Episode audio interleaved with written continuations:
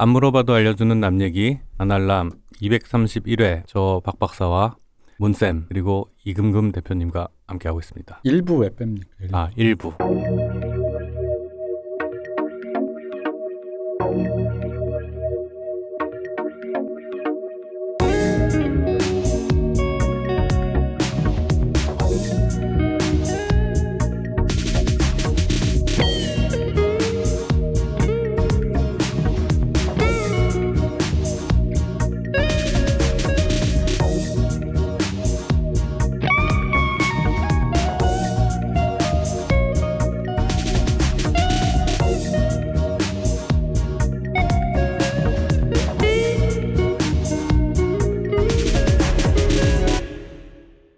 안녕하십니까 문세님. 안녕하세요. 안녕하십니까 박 박사님. 안녕하세요. 아 드디어 오랜만에 드디어 돌아왔다. 그러게 너무 오랜만이네요. 네, 그 뭐랄까 문 밖에 베른슈타인을 다 내버려뒀어.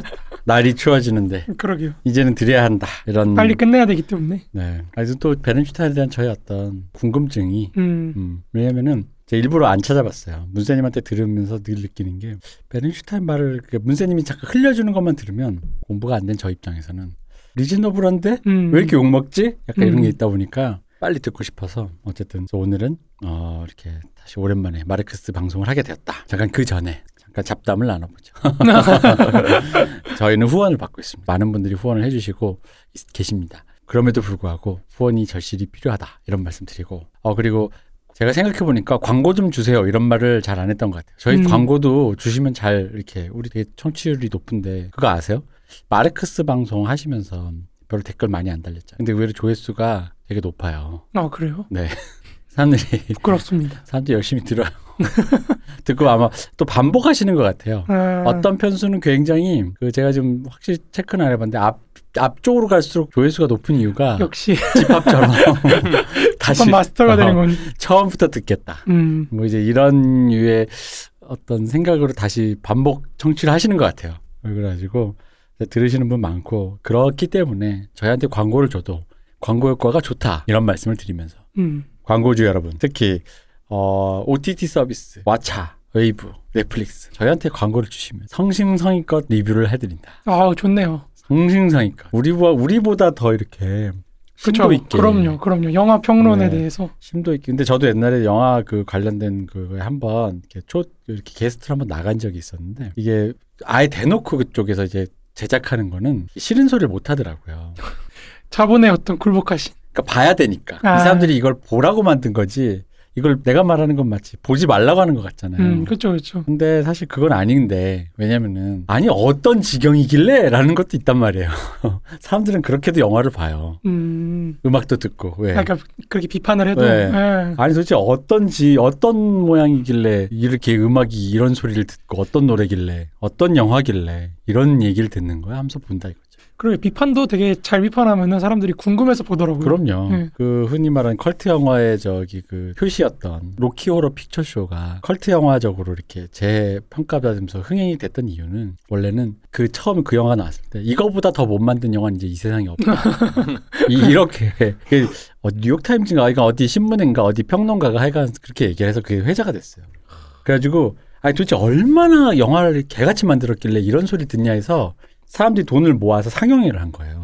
그 상영회가 이제 계속 롱런을 하게 된 거예요. 그러면서 전설의 컬트 영화가 되었다라는 이런 그거 너무 것처럼 슬픈 얘기 아니에요? 아니죠. 돈도 벌고 얘기인가요? 아, 영화사에 그러면- 길이 길이 남는 영화가 됐어요. 아 그래요? 네. 아 그런 해피엔딩이네요. 해피엔딩이죠. 그래서 굉장히 그런 어, 그러니까 이게 어떻게 사줄지 모르니까 왜냐면은 그 그런 게 있어요. 이게 소개를 한다라는 책 소개도 가끔 우리도 하잖아요. 근데 책이라는 게 이럴 때 물론 이런 건 있어 나도 가끔 문세님이 저한테 얘기할 때 아니 뭐 그 책 좋긴 한데 이런 부분이 좀 그래요 아쉬워 이러면은 왠지 사고 싶다가도 약간 에이 뭐랄까 음. 약간 이런 게 있는데 그쵸. 그러니까 이제 그런 부분들을 좀 뭔가 우리가 그 짧은 지면이나 짧은 시간이 아닌 거에 다양하게 다뤄드릴 수 있다라는 이상 광고 유치 연설이었습니다. 근데 저도 이제 서평이나 이런 거 써달라고 이제 많이 들어오거든요. 네. 출판사들이 책을 보내주시거나 저자분이 이제 직접 음, 근데 보내주시는 거는 사실 비판하기가 좀 그래요. 그쵸. 네, 아무래도 그렇더라고요. 사람이 음. 어쨌든 뭘 그 책값이라도 어차피 받은 음. 거잖아요. 근데 그러면 이제 좀 비판을 좀 덜하게 되긴 하더라고요. 그래서 저희가 찝어주는 거 말고 OTT 서비스가 좋은 게 여러 편이 있지 않습니까? 좋은 것만 골라서 얘기하면 되잖아요. 음. 우리가 음, 보기에 좋은, 우리가 맞아요. 보기에. 진짜 이것은. 마스터피스다. 음. 어, 그렇게 하면 되고. 아, 이번에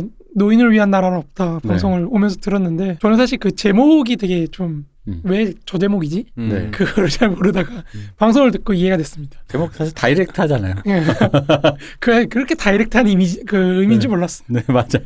되게 뭔가 철학적인 의미가 있을 줄 음. 알았는데. 역으로 가는 거죠. 어. 그 direct한 내용과 제목을 해놓고 일단 명백하다 보니까 음, 뭔가 더 확장해서 생각하게 되는 음. 어, 역, 역, 그- 역발상이랄까? 그 일본에 비슷한 제목의 영화가 있지 않았나요 옛날에 복지국가 비판한 어? 그런 어, 그런 거 네, 있어요? 그게 아마 있었을 거예요. 그래서 저 약간 비슷한 내용인 줄 알았어요. 어, 고려정하는 얘기 나리야마 부시코 나라면 보시고 아니면 복지국가. 어, 노인 노인 둘인가 나와가지고 네. 이제 그 복지가 없는 일본 사회에서 어? 음. 그 노인을 예, 예, 어, 그런 게 그런 영화 있어요? 예, 그런 영화가 있었어요. 노인이 나오면서 이렇게 막 뭐 하는 그런 영화는 제가 알기로 이- 이끼로 아 이게 너무 옛날 영화 아닙니까? 이끼로 복지 그것도 와차에 있습니다. 구로사 아키라 감독님의 흑백 영화 이케로. 이끼로 그리고 나리야마 부시코 할아버지가 나온다. 할아버지가 나오는 건 저는 그거죠. 기타노 다케시가 최근에 만 다미워류의 야쿠자 영화가 음, 어, 음, 모르겠네요. 뭐 아무튼 예. 어, 예. 음. 한번 찾아보겠습니다. 네네. 어쨌든 그렇고 제가 그리고 최근에 잠시 이제 문화 얘기를 잠깐 해보자. 아, 예. 제가 스트리트 우먼 파이터에 빠져서 살고 있습니다. 걸스 플래닛으로 채워지지 않는 저의 이 헛헛한 마음을 근데 그 이름이 너무 음.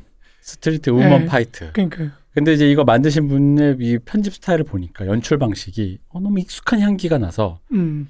어, 이분 누구지? 이렇게 만드는 사람들 둘 다 잡아 넣었는데 국가기관이 했더니 그분 밑에서 갈고 닦으신 분이더라고. 어, 전수가 역시- 됐군요. 예, 그래서 역시 로스 테크놀로지가 안 되고 못된 것만 배워가지고 음, 좀 멀쩡한 사람들 모아서 악마 편집으로 어그로를 하는데 어쨌든 그게 지금 문화 컨텐츠 지금 화제 순위 1위잖아요. 어, 그래요? 네, 음. 네, 많이 언급이 저는 사실 안 봤는데 아직 아, 네, 많이 언급이 되더라고요. 그 보면서 제가 사실 그럼에도 불구하고 그분들이 약간 이 방송 포맷이 익숙하지가 않다 보니까 약간 뜬금포로 막 이렇게 막 배틀 세워라 막 이래가지고 익숙하지 않아서 그랬는데 사회에서 아, 정말 포텐이 터졌나요? 정말 멋있는 장면이 하나 나왔습니다. 음. 나 진짜 아 너무 그것만 돌려봤어 진짜. 아 역시 대표님께서 지금 약간 국뽕이 아 한국에 이런 인재들이 나온다는 게 엄청나다. 아니 국뽕이라기보다는 제가 아까 말씀드렸어요. 도대체 왜 왜 이런 식이 음. 어떤 그런 이게 좀 다른 쪽으로 이게 이유가 뭐가 이렇게 연계가 안 되냐. 그러니까 제가 보니까 우리나라가 이런 인구에도 불구하고 요 정도 인구에서 예체능에서 세계 top tier 수준을 배출한다라는 것은 되게 이례적이고 이상한 사람들인 거 맞아요. 그럼 이제 예체능은 그렇다 치고 학문이라든가 그렇죠. 학문이나 뭐, 뭐 이공계 과학기술이라든가. 네, 과학기술에서 이제 약간 이제 그런 쪽도 함께 같이 돼야 그 다음에 이제 이런 문화계통 이런 게 이제 같이 역, 역 들어갔을 때 와 이게 그쵸. 돼야 되는데 그런 foundation이 없- 이쪽은 그러니까 이게 예체능은 파운데이션 없이도 혼자서 잘나면 약간 뭔가 이렇게 군계일학처럼 되는 게 있는데 역시 학문이나 그런 건좀 그런 게 같아요. 미국이나 뭐 러시아나 이런 쪽들도 대부분 그런 foundation을 자기네들이 만들어낸 게 아니라 음. 독일 거를 그냥 통째로 이렇게 음. 아 가져와서 한 거라서 그러니까 저는 한국이 옆에 좋은 foundation이 하나 있기 때문에 아 우리가 요거를, 역을 아, 역을 먹는 거예요. 아니 근데 네. 지금 네. 쌓은 것도 사실 많이 가져왔잖아요. 그쵸 많이 네, 가져왔죠. 네, 그리고 네. 뭐 이렇게 어 조심해요. 우리 저번 주에 우리 눈부신 일본에 왜 그렇겠다가 아니 미국 어. 음. 어, 딴데 얘기했어요? 아 그랬어요? 어, 미국이 왜 우리 아 이런 와? 친일파. 아니 태평양만 건너면 바로인데 옆집이지 요즘 세상에. 아, 그렇구나.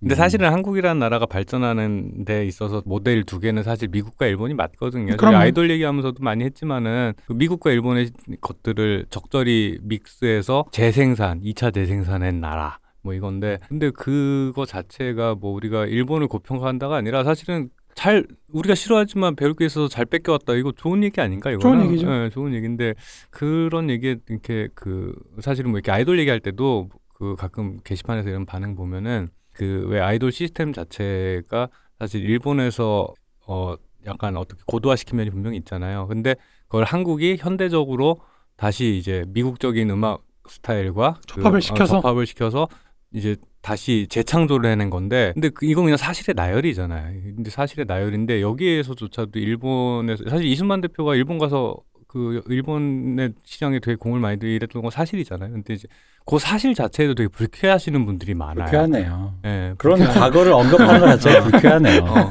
굉장히 불쾌한 근데 일이죠. 그, 그 경로를 갖다가, 그러, 단순히 사실관계를 그렇다 아니다라고 얘기하는 걸 부정하는 게 이게 뭐냐 하면은 똑같은 행위를 하는 나라가 있죠. 어디냐? 중국이 지금 그러고 있잖아요. 뭐 자신들이 여기까지 온 경로를 스스로 부정하고 모든 것을 한족이 다 만들어냈다는 식으로. 그러니까 그럴, 그럴 필요는 없다. 우린 너무 어. 닮았어. 그래서 그것이- 싫은 것이 그것이 아시아적. 네 맞아요. 하늘에서 뚝 떨어지는 건 없습니다. 방탄이 하늘에서 뚝 떨어지지 않았듯이. 방탄 하늘에서 내린 사람들이에요. 어, 그, 그, 그. 뭐야. 위험한 발언을 어. 하시네요. 음, 그러니까요. 어, 계속해? 지금 어? 음. 방탄소년단 같은 그룹이 나왔기 때문에 국방부 관계자들이 지금 골머리를 썩고 있어요. 왜요? 아 DP 때문에. 네, DP도 그렇고, 그러니까 젊은이를 어떻게 데리고 왔을 때, 왜냐면 애초에 우리 같은 장사미사 집 아들은 관심 없었거든. 가서 뭐 지뢰밟고 어디서 죽든 말든. 근데 이제 늘 그들의 고민은 방탄 혹은 이제 네집 자제가 왔을 때 우리가 이들을 어떻게 손끝 하나 안 대고 어쨌든 그 전역증을 쥐어주어서 음. 보내줘야 하는가가 그들의 오래된 분단 이후의 최고의 고민이었다고 나는 생각을 하고 그게 이제 지금도 굉장히 그 법안 상정까지 뭐 무슨 얘기가 와- 왈가왈부될 정도 나오고 있는데 어쨌든 그렇습니다. 자 우리가 어쨌든 DP와 스트리트 우먼 파이터로 지금 점철된 그리고 대선 구도 음. 이거 거기에 중국에 대해서 얘기하고 있는 요건 좀 이따 얘기하죠. 네, 중국에 대해서 얘기하고 있는 어떤 그 어떤 뭐랄까 문재인 정부의 웅장 가슴이 웅장해지는 행보들. 음. 예, 이제 이런 요즘에 지금 timeline이 이렇습니다. 여기에서 우리가 마르크스 방송을 하기에 왔다. 마침 오늘 우리가 드디어 들어갈 chapter가 가슴이 웅장합니다. 세계 전쟁이죠. 아, 세계 전쟁. 어, 그 소설 제목. 얼마나 이 가슴이 웅장해집니까? 그 world world war 어, World Z의 world. 예. 갑니다. 월드워입니다. 월드워. 진정한. 이게 월드워가 이 월드워는 그 월드워가 아니에요. 아 그렇죠. 그런 그런 저기 그런 그런 류의 국가들이 만들어낸 무슨 그런 게 아니고 프롤레타리아가 혁명을 수출하며 전 세계를 상대로 바로 그 얘기입니다. 드디어 여기까지 왔네요. 박 박사님도 오셨으니까 네. 지난 얘기를 잠깐만 요약을 네, 해드리자면, 그러니까 이 마르크스의 문제의식이라는 건 기본적으로 해겔하고 싸우면서 나타난 거거든요. 네, 네, 그러니까 무슨 네. 말이냐면 마르크스나 해겔이나 이런 독일 철학들이 특히 고민했던 건 뭐냐면은 독일은 사실 후진국이잖아요. 네, 그때 당시. 예, 예. 후진국이다. 19세기 당시에는 어쨌든 예. 후진국이다 보니까 이 사람들은 근대를 경험은 못했어요. 음. 아직 정착을 안 한 거예요. 음, 독일의 후진국에서 이렇게 음. 쳐다를 보는 거죠. 그걸 아, 쳐다보면서 아직, 아직 예. 시민혁명도 그렇죠. 그 산업혁명도 오지 그렇죠, 않은. 그렇죠. 예. 거기는 이제 봉건제 아직 네, 하고 네, 있는 네. 시점이니까. 그러니까 이 사람들이 보기에 이제 영국의 산업혁명과 프랑스의 정치혁명 음. 요걸 보면서 프랑스 대혁명이라고 하는 정치혁명을 보면서 요 근대를 그럼 우리가 어떻게 사유할 것인가를 놓고 굉장히 많은 논쟁이 일어납니다. 그게 이제 음. 독일의 철학혁명이라고 부르는 레닌이 부르는 철학혁명인데 요 철학혁명을 수행하면서 사실 근대를 어떻게 파악할 것인가를 굉장히 치열하게 논쟁을 하거든요. 음. 그걸 종합한 게 이제 해겔인데 이 해겔이 볼 때 근대 사회의 가장 큰 문제점이라는 거는 루소가 말했던 것처럼 근대인이 나눠진다는 거예요. 나눠져서 음. 존재한다는 거예요. 무슨 음. 말이냐면 정치적인 존재로서의 인간과 경제적인 존재로서의 인- 시민 음. 요게 따로 간다는 거거든요. 음, 나는 정치에 참여하지 않고도 사실은 사는데 아무 의미가 없어. 그 문제가 없어요. 음. 경제 활동을 하는 인간의 영역과 정치 활동을 하는 시민의 영역이 서로 분리가 된다는. 아 그때 당시에 예, 예. 그때 당시에 그때 당시에 서구 그렇고. 사회를 해결이 보기에 그렇죠. 그랬다. 뭐 지금도 그렇고. 아, 네. 그러니까 근대 사회 자체가 네. 그런 문제점을 갖고 있기 때문에 이게 별게 아니고 이제 우리가 소위 말해 주권이라는 걸 얘기를 할 때 그러니까 소위 말해 자유주의와 민주주의가 대립된다고 하잖아요. 네, 네, 네. 그러니까 우리가 보통은 이제 자유주의를 의회제도하고 연결시켜서 얘기를 하고 칼슈미트 정법에 따르면 민주주의를 이제 다른 원리로 얘기를 하는데 요 두 가지가 서로 대립된다는 거. 그러니까 무슨 말이냐면은 근대 사회에서 가장 중요 문제가 되는 거는요. 국가가 법을 만든다는 거거든요. 그러니까 법을 의회를 통해서 만드는데 아, 아 이해했어요. 아, 이해했어요. 예, 예. 이해됐어요. 이해됐어요. 예. 법을 의회를 통해서 만드는데 요 법이라는 건 사실 개인의 개별 의지들하고 분리되어 있는 거예요. 예, 그렇죠. 그러니까 제한을 할 수밖에 없죠. 그렇죠, 당연히. 그렇죠. 예. 왜냐하면 주권이라는 거는 법이 보편성을 갖기 위해서는 모든 데에 다 적용이 돼야 되거든요. 그러니까 우리가 여기서 사실은 이미 우리도 모르게 거기에 동의를 하고 있다고 표시를 하는 거. 그러니까 내가 법을 지금 의회에서 무슨 법이 만들어지는지 몰라도 사실은 우리는 법의 적용을 받거든요. 그죠. 요거는 내 개별 의지와 상관없이 내 어떤 주권자로서의 일반 의지가 동의를 하고 있다. 음. 이렇게 상정을 해놓는 거거든요. 음. 그러니까 일반 의지와 개별 의지 이 분리라는 거가 이제 루소가 밝혀낸 건데 음.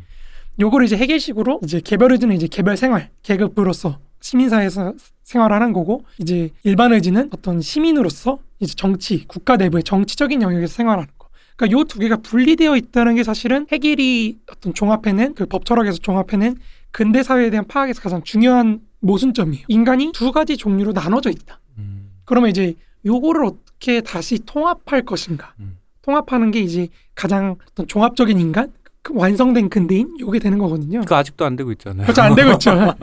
근데 이제 해결은 어 그게 근대 사회 자체가 정상적으로 기능하는 와중에 그 문제를 해결하고 있다고 봐요. 그게 이제 대의제라는 기구, 의회라는 기구를 통해서 그걸 해결하고 있다고 보는 건데 무슨 말이냐면 해결은 이제 근대 국가라는 거는 어 밑에서부터 내려오는 상원이라는 형태로 내려와요. 음. 그리고 인민이라고 우리가 보통 얘기하는 네네. 대중은 이제 우리가 소위 그냥 보통 의회라고 생각하는 하원적 형태로 그러니까 여기서 이제 민주주의적으로 서, 이제 음. 투표를 하는 거잖아요. 그러니까 이런 민중들의 의지를 의지 혹은 욕구를 반영할 수 있는 하원 그리고 이제 국가의 입장에서 자기의 국가의 어떤 체제적 논리가 관철되는 상원 요 두 개가 이제 만나는 게 이제 대의제 기구라고 하는 거거든요. 여기서 이제 인민들의 욕구를 상원의 어떤 기준에 따라서 사적 소유권이라는 기준에 따라서 걸러내는 작업을 하면서 체제에 반영시킨다. 음. 요 과정에서 이제 개인의 개별 의지와 국가의 전체 의지가 하나가 되는 음. 그런 과정이 되면서 이제 근대 사회가 굴러간다고 보는 건데 마르크스는 이게 굉장히 폭력적이라고 보는 거죠. 무슨 음. 말이냐면 민주주의의 요구가 곧바로 반영되는 게 아니라 상원이라는 형태로 근대 국가 걸러내는 거거든요. 어 위험한 발언인데요. 이게 어떤 게 합리적인지 이제 걸러내는 과정을 거치다 보니까 마르크스는 이게 근대 국가 혹은 사적 소유권에 의한 폭력이라고 보는 거예요. 음. 민주주의에 대한 폭력, 음, 억압이다 음. 이렇게 얘기하는 건데 이제 해결은 이제 반대로 얘기하죠. 그러면 저 민주주의에만 종속이 돼버리면 근대 국가가 계속 바뀌어버린다. 제대로 기능을 못하게 된다고 음. 보는 거예요. 그러니까 이제 해결은 소위 말해서 폭력의 합리성에 대해서 얘기한 거고 마르크스는 그 합리성의 폭력에 대해서 말했다. 저는 음. 그렇게 이해를 하고 있거든요. 음. 그러니까 이 둘이 사실은 같이 가는 건데 뭐 그렇게 이, 뭐 다양한 다른 내용이 그래서 마르크스는 요 문제는 사실은 이미 개인이 나눠져 있다는 거. 그러니까 일반 의지에 속하는 정치적 사, 정치 사회에 속하는 존재로서의 개인과 시민 사회에 속하는 존재로서의 개인이 나눠지게 되는 그 필연성 자체가 이미 자본주의라는 토대가 만들어 놓은 기반이기 때문에 음. 자본주의가 바뀌어야 사실은 요 토대도 바뀌면서 이제 이 분리가 극복될 것이다. 음. 요런 주장을 하는 거거든요. 근데 이제 우리가 지금 오늘 볼 지점은 요 극복을 어떤 식으로 할 것이냐. 음. 그게 이제 혁명을 통해서 어떻게 하는 건데 그 극복이 되는 과정으로서의 파리콤을 이제 아마 다음 시간쯤에 할 것 같습니다. 네.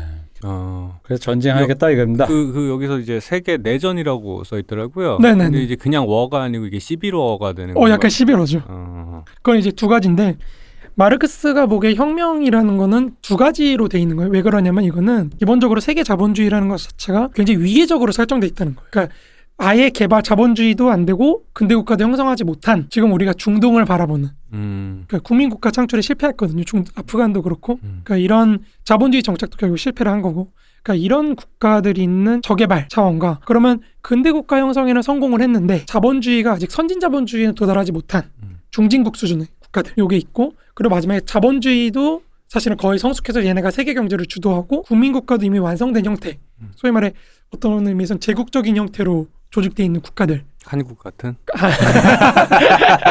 한국이 꿈꾸는 그렇죠. 마치 남한 같은. 아, 남한 같은 네.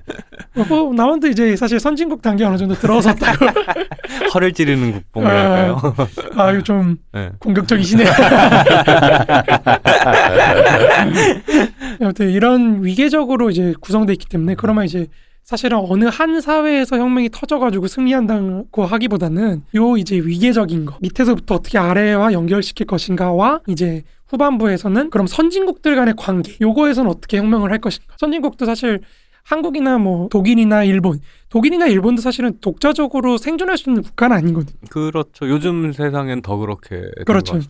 그러니까 미국이라든지 이런 다른 음. 선진국들하고 연결이 돼 있다 보니까 그래서 이제 선진국들 간의 관계를 말하는 수평의 혁명과 이제 선진국과 후진국들 관계를 말하는 수직의 혁명 요게 이제 마주쳐야 사실은 혁명이 성공한다 음. 이렇게 얘기를 했던 건데 이게 이 수직의 혁명 그러니까 후진국과 선진국을 어떻게 통합할 것인가라는 수직의 혁명에서는 이제 제가 말하는 게 세 가지 음. 구조가 돼 있다는 거예요 무슨 말이냐면 세계의 공항 음. 전 세계적 규모의 공항이 도래하면은 음. 이제 세계 혁명이 터지고 그러면 이제 세계혁명에서 세계혁명을 유지하기 위해서 세계 전쟁으로 나아간다. 음. 요렇게 돼 있는 게 이제 수직의 혁명으로서의 소수자 혁명이라고 한다면 반대로 다수자 혁명이라고 하는 거는 선진국들 간에서 어떻게 혁- 혁명을 일어날 것인가 요건데 요것도 이제 세계 혁명이 세계 공황이 사실은 동력이죠. 음. 세계 혁명이 터졌을 때 그러면 이제 얘네는 어떻게 안으로 들어갈 것인가 이제 세계 연대와 세계 내전이라고 제가 표현을 했는데 음.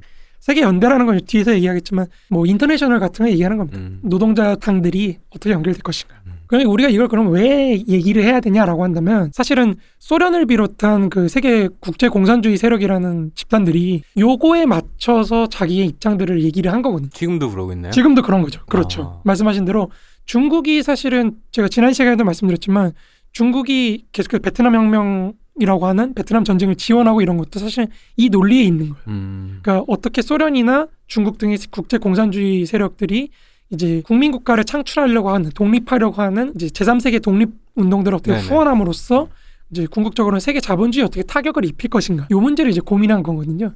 그래서 중국은 이제 사실 한국 전쟁을 거쳐서 일본으로 가려고 했던 거고. 음. 근데 이제 이게 막혔죠. 네. 미국의 어떤 그 남한을 지원하는 음. 전략 때문에 막힌 거고. 이제 미국이나 미국이 이제 브레진스키나 뭐 이런 키신저나 이런 혁명가들이 저 혁명가들이 그 전략가들이 생각하는 게 요 수직과 수평이 만나는 걸 어떻게 방지할 것인가. 음. 방지함으로써 어떻게 세력 균형이 일어날 것인가에 초점이 맞춰져 있거든요. 그러니까 20세기 현대사라는 건 이 수직의 혁명과 수평의 혁명을 미국이 효과적으로 봉쇄하는 과정이었다고 보면 됩니다. 음. 그러니까 이제 그거를 이해하려고 그럼 이제 혁명가들이 어떤 식으로 사고를 했는지 이제 이거를 여태까지 말씀을 드린 거고요. 음. 이제 소수자혁명에서 지난 시간까지는 이제 세계 공황을 말씀드렸고 그다음에 세계 전쟁은 어느 정도 이제 그 아니, 세계 혁명까지는 말씀드렸죠. 그래서 오늘 이제 마지막 세계 전쟁만 말씀드리고 음. 이제 다수혁명으로 넘어가려고 합니다. 음. 여기서 세계 공항은 그러니까 결국 그 각 나라마다의 노동자의 조건이 다를 때 이들이 연 사실은 제가 듣다 보면 어떤 식으로 들었냐면 각 나라의 노동자의 조건이 다르니까 이들이 연대하기란 용언한데 이럴 때 공항이 터져줌으로써 어 그렇죠. 각자를 거의 리셋해주는 잘 사는 동네 노동자도 너도 별거 아니야. 어, 너도 별거 아니게 되고 못 사는 애는 원래 못 살았으니까 이렇게 됐을 때 근데 이제 이게 속에 세계 공항이 안 터졌을 때는 미국에서 도요다를 몰고 있는 저기 노동자와 저기 아프리카에서 다이아몬드를 캐고 있는 노동자 사이에는 연대는 요원하다. 음. 사실 근데 이제 공항이 터짐으로써 음. 다 같이 나락에서. 어 나락에서 어. 이게 이게 애초에 될 일이 아니었구나. 음. 내가 허울 좋은 저기 어떤 거에 있었구나. 약간 이런 의미로서의 세계 공항. 음, 보통 공항으로 안 될 것 같은데. 그러다 보니까 이제 문세님이 이제 저 이제 생각하셨던 게 그럴 줄 알았는데 공항이 음. 공항이 터져 보니 그 안에 내부 결속용 장치로 그렇죠. 이렇게 네. 돌아가는 경향이 많다. 근대 국가가 이거죠. 오히려 그런 세계 공황 상황에서는 누구를 죽이고 살릴 수 있을지 이 예. 생사 여탈권을 갖기 때문에 오히려 내부 어떤 뭐랄까 내부 강화 내부 결속 강화, 결속, 결속? 이런 게더 어. 강해지는 효과가 지금 그죠 금 모으기 운동이라든가. 아 그렇죠 음, 그런 예. 식으로 가는 거죠. 그러니까 이걸 하려면 이제 세계 공황이 진짜 어떻게 그 말씀 듣다 보면 그런 거예요. 옛날에 우리 뭐 무슨 뭐 어때 공황 터졌을 때 세계 대공황 그건 세계 대공황이 아니었다.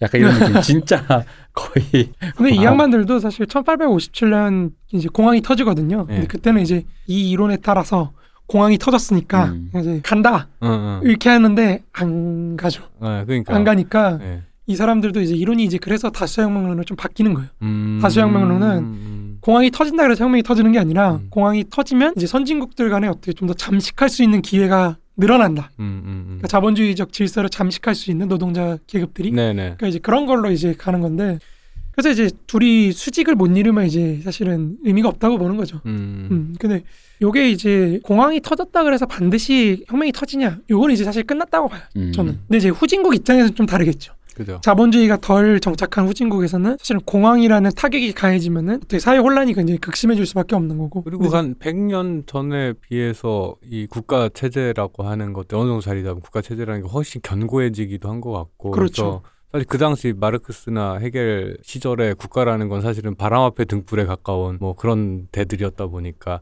지금하고는 또 이게 약간 그때는 그때 예를 들어서 IMF가 왔으면은 나라 하나 자빠지는 거 일도 아니었을 것 같기는 한데 음. 근데 이제 지금도 마찬가지인 게 우리가 90 한 5년도 정도의 규모인 나라가 또 있다면 그 정도로도 충분히 지금도 하나 뭐 어떻게 자빠지는 건 뭐 일도 아니니까. 음. 진짜 큰 건 아직 오지 않았다. 아니 와도 아, 약간 이쪽은 조금 네. 수정해야 되지 않나. 네. 약간 음, 이런 분, 그렇죠. 분위기다. 근데 이제 어쨌든 20세기까지는 그런 사고 방식으로 예. 이제 움직였다는 게 음. 중요한 거고 특히 이게 나중에 레닌을 거치면서 음. 레닌의 사실 제국주의론이 갖는 가장 큰 의미라고 한다면은 요게 이제 마지막 단계다. 음. 이렇게 썰을 푼 건데 음. 아 이게 마지막 단계다. 네, 아. 마지막 단계다. 음. 제국주의라는 게 자본주의의 마지막 네. 단계이기 때문에 근데 현실은 반대로 됐죠. 이제 이제 시작이다. 네. 네. 아 제가 약간 듣다 보니까 약간 부동산 폭락론자 같은 느낌도 살짝 언젠간 떨어진다. 음. 근데 제가 볼 때는 사실 이거는 이 사람들이 혁명가기 때문에 음. 그러니까 이런 거죠. 이 사람들이 그냥 자연적으로 장기간에 걸쳐 가면은 사실 사회주의라고 하는 음. 단계에 이를 수밖에 없다고 저는 논리적으로 돼 있다고 봐요. 네네네. 왜 그러냐면은 그러니까 결국에 이 사람들이 말하는 거는 개인이 어떻게 좀 더 많이 자발성을 일으킬 수 있는 음. 경제 체제로 갈 것인가의 문제인데 그러니까 그런 차원에서 사실 그 요즘에 많이 논란이 되는 프리드먼이나 음. 뭐 하이에크 같은 그런 어 자유지상주의자들하고 마르크스하고 그렇게 크지 않다고 봐요 차이가 음, 저는 음, 개인적으로 음, 왜냐면 음. 이 사람들도 결국엔 개인이 어떻게 자립할 수 있느냐 아. 요거를 갖고 논하는 거기 때문에 그래서 제가 마르크스의 자유론이라는 거는 저는 그렇게 정의하는 게 뭐라고 정의하냐면 방송에서도 얘기했지만 개인이 자기 생활에 필요한 재생산의 조건들을 음. 얼마나 장악하고 있느냐 음, 그렇게 해서 스스로 자립된 인간으로서 그렇죠, 그렇죠. 존재할 수 있다라는 그렇죠 거. 그렇죠 그래야지 자유인이 될 수 있고 네. 그래야 자유인들이 전제가 돼야지 자유인들의 연합체라는 마르크스 엥게스가 말할 어떤 이상적인 공동체 그게 될 수 있다고 보는 건데 그러니까 그 방향은 사실 장기적으로 발- 갈 때는 뭐 프리드먼이나 이런 사람들이 말하는 것하고 그렇게 크게 차이가 난다고 음, 보진 않습니다. 결과로 봤을 때 결과로 봤을 예, 때. 예. 근데 이제 프리드먼이나 이런 사람들은 단기간에 이제 항상 문제가 사실 과정이잖아요. 네네. 거기로 가는 과정에서 이 사람들을 도와줘야 되냐 말아야 되냐 그냥 음. 죽든지 말든지 음, 음, 음, 냅둬라 일단 국가가 다 손 떼고 냅둬야 된다 음. 이런 입장이라고 한다면 이제 뭐 사민주의나 이런 쪽들은 그러면 안 된다 복지도 하고 하면서 이렇게 좀 더 자생성을 키울 수 있는 음. 방향으로 가야 된다 뭐 이런 차이가 있는 거죠. 음. 그 자유지상주의자들의 입장은 또 그런 거 아닙니까? 그, 그들이 말하는 자유는, 그러니까 아까 말한 마르크스가 말한 의미의 자유라는 거는 만약에 어떤 결과라면 그것에 이루어졌을 때 결과 이분들이 이야기하는 그것이 약간 수단의 느낌이 있지 않습니까? 어 약간 수산의 느낌. 예, 자유가 일단 장착이 돼야 뭐가 어떻게 해야 된다라는 약간 그런 느낌이 좀 있다 보니까 그 자유가 뭔데 약간 이러면서 어 그렇죠. 자유가 예. 뭔데라고 했을 때 나오는 게 이제 선택할 자유 네. 뭐 이런 얘기 하는 음, 거죠. 그래가지고 이제 어른들 이제 애국 보수 입장에서는 천둥 벌거숭이 같은 놈들한테 자유를 쥐어줘봤자 음. DP 같은 일밖에 안- 더 일어나겠냐? 약간 이제 이런 일이 되면서 요게 약간 보수주의적 입장이고. 네, 그러니까 월러스틴 같은 사람은 이제 보수주의와 중도적 자유주의와 음, 사회주의가 이제 서로 대결을 하는 그런 시스템이 지난 20세기 네. 역사였다. 뭐 네. 16세기 이후에 자본주의 사 전체가 그런 거였는데 이 사람이 이제 중도적 자유주의가 승리한 것처럼 보이는 게 사실은 중도적 자유주의가 무너지는 음. 그런 거라는 거죠. 무슨 말이냐면 이 중도적 자유주의라는 건 사실 사회주의를 억제하고 동시에 보수주의자들도 좀 배척을 하면서 자기를 정당화했던 집단인데 요 두 개가 사실은 다 쇠퇴해버렸거든. 아. 음. 보수주의와 사회주의가 둘 다 쇠퇴해버리니까 자기를 정당화할 기반이 없는 거예요. 이제. 아, 음. 아. 어, 그 전에 이제 안티테제로서 존재하는 그렇죠, 그렇죠. 거였는데 그렇죠, 그렇죠. 안티할 대상이 사라지니 이제 스스로도 같이 무너지는. 그렇죠, 그렇죠. 네. 그럼 새로운 게 나와야겠네요. 그래서 월러스틴이 이제 새로운 체제로 이행한다고 보는 거고 네. 그게 한 2070년 혹은 80년부터 하기 시작해가지고 2070년이요? 네, 아, 50년 남은 거요? 아직 그 정도 남았다고 봅니다. 아 쉽지 않네요 이거. 그 양반 이제 1990년대부터 자유주의는 끝났다고 보고 음. 이제 한 50년 60년 과도기를 거친 다음에 이제 한 2000 뭐 2000년대 중반 2050년 60년 그쯤에는 이제 한번 어디로 갈 건지 더 나쁜 체제로 갈 건지 음. 더 좋은 체제로 갈 건지 이제 뭐 고민해 볼 때가 됐다 이런 아, 건데 숙성이 5, 60년이 걸린단 말이에요. 아, 아 그렇죠 그동안 하던 관성이라는 게 있을 테니까 이게 하루아침에 없어질 거 이 일이는 사실 없는 거고. 네. 어쨌든 뭐 600, 300년 넘게 네. 버텨온 체제다 보니까 동북아 패권을 노리는 한국에 전쟁을 준비하고 있는 우리 사우스 코리아 입장에서는 그렇게 오래 기다리기는 좀 쉽지 않고 아 그렇죠 건국의 역사와 함께 할 수는 없잖아요. 아 그럼요 우리는 네. 한 10년 뒤부터는 이제 네. 인구가 줄어들기 시작하기 5, 때문에 6년 안에 쇼부 봐야 돼요. 중국 사람들한테 11억을 다 우리 주민증 발급으로 일단 체제로 편입시키고 중국도 이제 지금 문제가 커지고 있죠. 그러니까 네네. 올해 중국이 인구 통계를 발표를 안 하고 있는데 그게 이제 14억이 무너져서 그렇다는 음. 썰이 굉장히 강력하게 음. 네, 그래서 거의 그건 확정적인 거 네. 같더라고요. 네. 그거 이제 조작하려고 하고 있다 이런 얘기를 네. 하고 있는데 근데 이번에 뭐 너무 충격적인 출산율 통계가 나와가지고 중국이 지금 공개를 안 하고 있다 음. 이런 얘기를 하고 있는데 지금 일본부터 시작해서 한중인이 다 네. 그런 비슷한 태클을 타고 있죠. 재생산에 실패한 동북아 그렇죠, 체제. 그렇죠. 네. 아니 중국은 그냥 그냥 발표하면 되잖아. 뻥 튀겨서. 지금 북한이 사실 그런 식으로 뻥튀기해서 발표하고 있거든요. 네. 한 인구의 10% 정도를 뻥튀기를 하고 있어요. 음. 10%는 너무한데. 뭐 그래야지 지원을 더 네. 많이 받으니까. 어. 애초에 발표 자체를 뭐 발표를 해도 별로 믿을 수 없는 사람들이 뭐 10%를 뭐 하든 뭐 20% 하든 그 중국은 이제 어느 정도 스스로 대국이라 생각하면은 어느 정도의 체면은 지키고 싶은데 음. 체면이 거짓말을 하는 건 도저히 용납을 못 하겠고 말을 하지 않겠다. 음.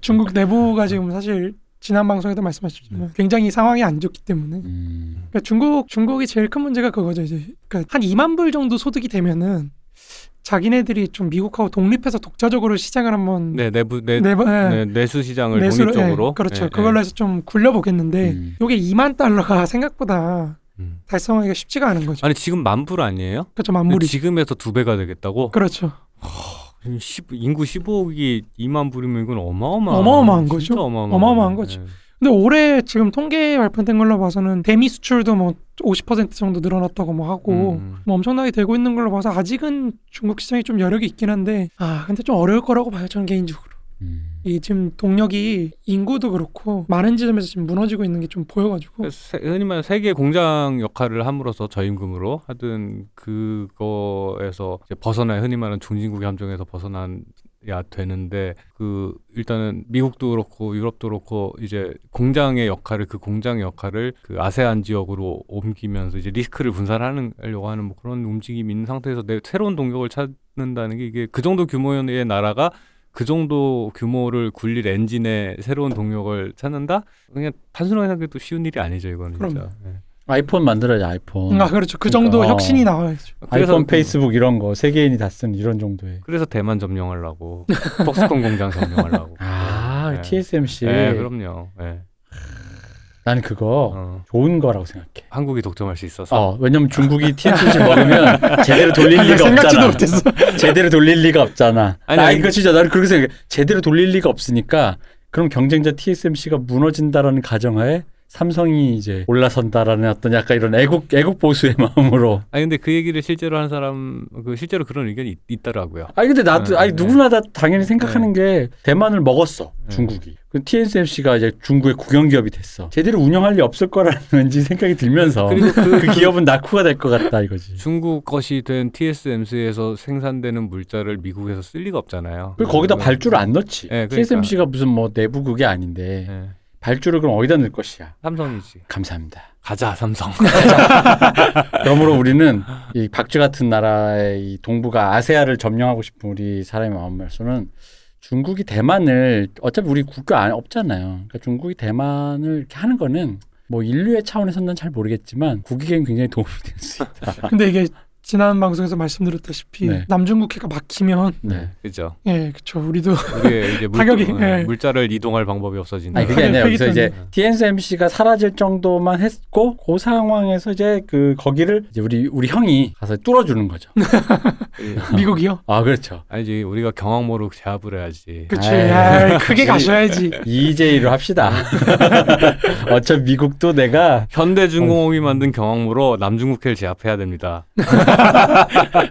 그래서 어, 현대중공업 어, 오늘 상장도 했는데 어? 아 그래요 단독 상장도 했는데 예. 어 그렇구나. 어쨌든 뭐 그런 저는 그런 생각이 들고 그래서 사설이 길었습니다만 자 그래서 세계 전쟁 세계 전쟁을 가보시죠. 우리가 이제 세계 전쟁 말 아, 근데 이거 말만 이거 저 예전부터 이 챕터를 볼 때마다 마음이 뜨끈뜨끈해지는 게 있어요. 이게 약간 제가 3세계론으로 얘기를 하고 싶어 세, 세계가 이제 세계다 네. 요 얘기를 하고 싶어가지고 네. 네. 좀 말을 좀 억지로 한 게 있긴 한데 근데 이제 그 세계 전쟁이라는 건 사실 아까 말씀드렸다시피 결국에는 이 위계화되어 있는 세계 시장 내부에서 네. 세계혁명이 일어났다 그랬을 때 이걸 어떻게 장기로 좀 끌고 갈 것인가 왜냐하면 내전으로 전화가 될 수가 있거든요 음.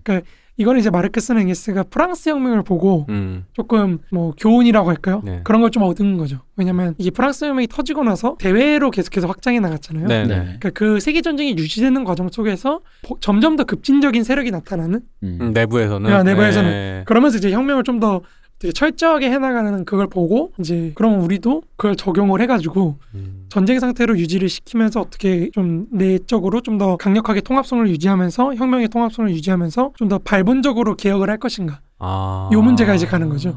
아 그렇네요. 그러니까 프랑스 전 프랑스 혁명에서 나폴레옹이 그, 그 혁명을 전파하는 그 외부의 군대로서 그리고 나폴레옹 이후에 이 내부의 그 강경파들이 프랑스 내부를 정리하는 요거 아 거기서 아이디어를 얻었다. 네, 그런 거죠. 아 그러니까 이 사람들한테는 그 프랑스 대혁명이 어떻게 보면 혁명의 전범 같은 거죠. 어... 저거를 따라해야 된다. 요게 있는데 어, 음, 수정하셔야 될 것 같은데.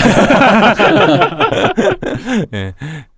이제 그래서 이제 그러면 선진국에서는 어떻게 하고 뭐 중진국은 사실 세계혁명 할 때 제가 많이 말씀을 드렸어요. 중진국에서는 중진국이 이제 어 약간 무기 창고 같은 역할을 해야 된다. 여기는 근대 국가만 있고 자본주의는 미발달한 거기 때문에 그러니까 이게 선진국의 생산력을 어떻게 가져올 것인가가 문제가 되는 거거든요. 결국에는 선진국의 생산력을 어떻게 가져와서 후진국과 중진국이 이제 자기네 민족 문제를 해결하고, 음. 그러니까 경제적 낙후라는 민족 문제를 어떻게 해결할 것인가. 요문 요 차원이고 선진국의 차원에서 이제 후진국들의 어떤 동력을 받아서 지원을 받아서 내부에서 어떤 식으로 민주적 공화국을 세울 것인가. 그러니까 공화국을 이제 제가 공화국의 삼류형이라는 거를 이렇게 얘기를 드렸는데 공화국이라는 게 소위 부르주아 공화정이라는 거는 이제 의회 독재 부르주아 공화정에서 이제 민주적 공화정 그리고 이제 네. 나중에 사회적 공화정 우리가 파리, 파리 코메에서 다룰 거기까지 이제 이어지는 과정으로 좀 더 민주주의가 확대되는 방향으로 발전한다. 이게 이제 마르크스의 이론인데 여기서 이제 선진국을 어떻게 어, 민주적 공화정 혹은 그 이상으로 끌고 갈 것인가 문제가 되는 거고 첫 번째로는 이제 중진국은 근대 국가는 어쨌든 선진국에 대항할 수준이 되니까 자본주의 생산력만 어떻게 가져올 것인가 요게 문제가 되는 거고 음. 대신에 이제 중진국은 선진국과 후진국한테 약간 무기 창고 같은 역할을 해야 된다. 이렇게 되는 거고. 이제 후진국은 중진국으로부터 어떤 지원을 받으면서 어떻게 근대 국가를 창출해내고 또 선진국으로부터 어떻게 생산력을 이전을 받을 것인가. 그래서 자기네들 근대 국가를 어떻게 창출하고 이 동력을 삼을 것이. 요게 이제 문제가 되는 겁니다. 어, 말씀하시는 음. 걸 들으니까 중국이 이 세 단계를 다 정치 경제 영역에서 뭔가 헷갈리면서 다다 구현하고 있는 것 같아요 지금 어 그렇죠. 지금 그런 걸 네. 구현하려고 시도를 하는 거죠. 중진국으로서의 선진국으로서의 후진국으로서의 형태를 경제와 정치 영역에서 이건 이렇게 해야 될 것 같고 막 이러면서 헷갈려 하는 어떤 그러니까 시도를 하는데 왠지 헷갈리는 거 기분 느낌이 좀 있네요. 이게 모택동 때부터 그 많이 고민했던 문제이긴 음. 해요. 그 음. 모택동 때도 원래는 그 대학진이나 이런 게 소련으로부터 지원을 받, 이제 받는 게 끊기니까 음. 그럼 이제 자립적으로 해보겠다 이런 운동으로 나온 건데 단백질은 참새 고기로. 그게 이제 실패로 돌아가고 이제 그러면서 이제 사실 문화대혁명도 그런 식으로 가는 네. 거예요. 다시 네. 한번 우리가 그러면 이 천하가 움직이는 천하 동세 음. 천하 움직이는 형세를 보아하니 막 격변하고 있는데 베트남 전쟁 터지고 뭐 이러면서 그럼 우리가 문화대혁명 내전을 일으켜서 내부에서의 부르주아적인 혹은 봉건적인 걸 처단하고 외부에서는 베트남을 도와서 어떻게 미 제국주의와 싸울 것인가 요 양쪽으로 가다가 이제 요게 이제 힘들다 음. 그렇기 때문에 이제 그럼 우리는 내부에서 사회주의화를 해볼 테니까 미국이나 이런 데 우리 건드리지 말아라 음. 요걸로 이제 가는 건데 그 뒤로 이제 계속 오다가 이제 지금 좀 이렇게 좀 너무 앞질러서 했다고 생각되는데 어쨌든 그런 그런 식으로 가는 거죠. 음. 근데 이제 그 논리적 구조들 같은 건 사실 모택동한테서 온 거고 음. 모택동의 그런 구조는 사실 레닌한테서 온 거고 음. 레닌은 요 마르크스 엥게스한테서 온 거라는 거죠. 음. 음. 이 레닌이 요 마르크스 1848년 혁명에 대한 연구를 통해서 자신의 이론을 만들어낸 거기 때문에 트로스키하고 그러니까 지금 이제 거기까지 이제 거슬러 올라가는 그런 게 있는 겁니다. 음. 그렇다면 이제 그 결국 이런 거잖아요. 자본주의의 선진국. 이 당시 자본주의 선진국이 어디야? 영국. 영국 하나밖에 없죠. 영국이죠. 네. 그리고 나머지는 이걸 쳐다보는 독일. 그렇죠. 독일이나 음. 뭐 프랑스나 음. 뭐 이런 나라. 그러면 이 당시 시점에서 1800년대 중후반에 중반에 영국은 자본주의 선진국이긴 한데 그럼 이제 민주 말씀하셨던 그 단계 있잖아요. 민주적 공화정, 사회적 공화정에서 어떤 단계에 이제 수립된 겁니까? 어, 여기서는 아직 의회 독재라고 할까요? 음. 그러니까 굉장히 제한적으로 선거를 하고 음. 이제 상원을 지주나 부르 지주화된 아니 부르주아지화된 귀족들 네. 여기가 이제 장악하고 있는 음. 그런 상황인데 아직 보통 선거권이 도입이 안 됐죠. 아, 그렇죠. 예. 그때 당시 영국이면 예. 그 보통 선거권은 제일 먼저 도입된 건 프랑스가 이제 음. 네, 1848년부터 이제 도입이 되는 건데 어, 아직 영국은 이제 제한 선거를 하고 있다 보니까 굉장히 문제가 많죠. 그러니까 영국은 이제 1824년에 이제 노조 조직을 합리화하는 합법화하는 그런 계약 법안이 만들어져서 결사의 자유를 보장해 주기는 해요. 아, 1824년 노조 결사의 자유. 음. 아, 우리 언제 했지? 아, 이제 짜릿하네. 그러니까 영국은 제가 옛날에 한번 말씀드렸는데 굉장히 사실 선진적인 경제다 보니까 그러니까 경제사에서도 그런 얘기 많이 해요. 그냥 영국은 원래부터 네, 네. 압도적으로 뛰어난 나라였다. 음. 그러니까 영국은 그냥 시작부터 근대였다. 음. 아, 그, 그런 얘기가 많아요. 가슴이 웅장해지는구나.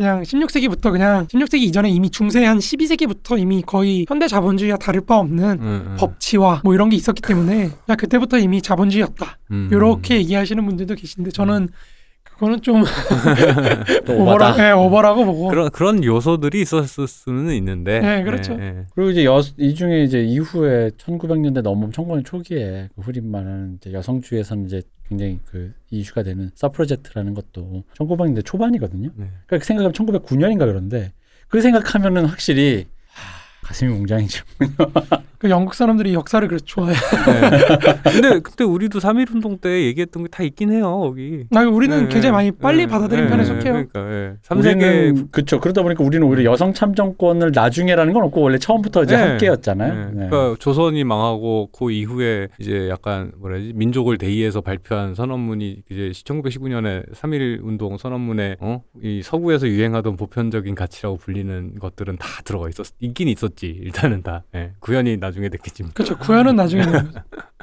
그런 게 되게 빠른 그런 거 보면 한국이 빠르긴 빨라요. 유행이나 네. 이런 예, 거. 예, 예, 맞아요. 옛날에 그 김철 김철 선생님인가 그분 자서전인가 그걸 제가 읽어본 적이 있는데 그 그분이 이제 조선에서 탈출해가지고 학도병 끌려가고 막 그런 것 때문에 탈출해가지고 만주에 가셔가지고 이제 의열단이나 이런 사람들 만나는데 물어보세요 지금 어떻게 해야 되냐 앞으로 독립한 다음에 뭘 할 것이냐 음, 음, 음. 이제 자기는 이제 별 생각 없이 아 당연히 복벽 그러니까 조- 대한제국 왕조가 다시 들어서야 아. 된다 거기 계신 분들이 모두 웃었다는 아. 음. 그런 이런 그런 이런 까르르. 어, 그냥 그러니까 되게 빠른 시간 빠른 시간 안에 그 조선이라는 나라가 민중들 안에서 약간 잊혀졌거나 그냥 없는 느낌 뭐 이런 식이 된 것 같더라고요. 그러기도 쉽지 않은 것 같은데. 그렇죠. 네. 그래서 요즘에 뭐 그런 지난번에 2019년 기준으로 이제 3.1 운동을 다시 재해석하면서 음. 왜 우리 민주주의적 공화정이라는 게 어느 역사적 계보를 타고 왔느냐 음. 요걸 이제 많이 연구를 하는 게 좀 많이 나오고 있어가지고 음. 어, 저는 뭐 개인적으로 그렇게 좋아하지 않는 담론이긴 한데 네네네. 어쨌든 그런 게 요즘 많이 연구가 되고 있습니다. 네. 네, 보통 이제 그런 쪽에서 이- 말씀하시는 건 나름대로 독자적인 계보가 있다. 우리 내적 음, 음, 연구 음. 그러니까 성리학에서부터 시작해가지고 아 그건 좀 나름 동학을 거쳐서 이렇게 어. 형성된 계, 계보가 있다. 그럼 그러려면 정도전까지 가야 되는 거예요. 맹자까지 가야지 그러면. 음, 약간 그런 게 예, 예. 저는 별로 그렇게 좋아하진 않습니다. 예, 아무튼. 예. 근데 어쨌든 당시 이제 1824년을 기점으로 굉장히 많은 노조가 생겨나기 시작하고 이 노조가 주축이 돼서 반란과 이제 파업이 막, 막 이렇게 들불처럼 일어나기 시작하거든요.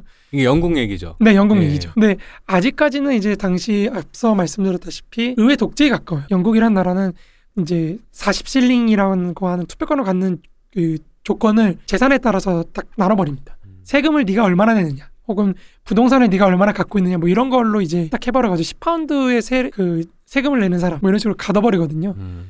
그 사람 이상이 돼야 그 정도 어느 정도 수준 이상의 재산을 갖고 있어야 사실은 투표권을 주겠다. 근데 이게 지금 생각하면 사실 합리적이에요. 어, 그렇죠. 이거 일단 어쨌든 세금에 관련돼서 어쨌든 순찰을 한 거잖아요. 세금이라는 게 결국 나라에게 어쨌든 그걸 하는 사람에게 그 선거권을 주겠다는 얘기니까 이게 특별히 폭력적이라고 느껴지진 않아요. 음, 다만 그렇죠, 이제 그렇죠. 인구의 절대 다수냐 아니냐라는 약간 그런 데서 이제 어디까지 긋느냐가 조금 이제 여기서 여기서 보면 이제 그어놓은 게 너무 부르주아 중심적인 약간 우리로 치면 그러니까 예를 들어 부동산이 있는 사람이나 혹은 임차 임차인들도 다 투표권 주겠다라고 하면 거기까지는 이해되는데 그게 이제 마치 여기 가격을 정해놓은 게 서울 뭐 5억 이상. 어, 5억 이상 뭐뭐 약간 이렇게 얘기하는 것처럼 보이니까 이제 거기서 매- 문제가 되는 거죠. 매년 물가 상승률을 적용한다. 뭐 음. 이런 어, 그런 거. 어.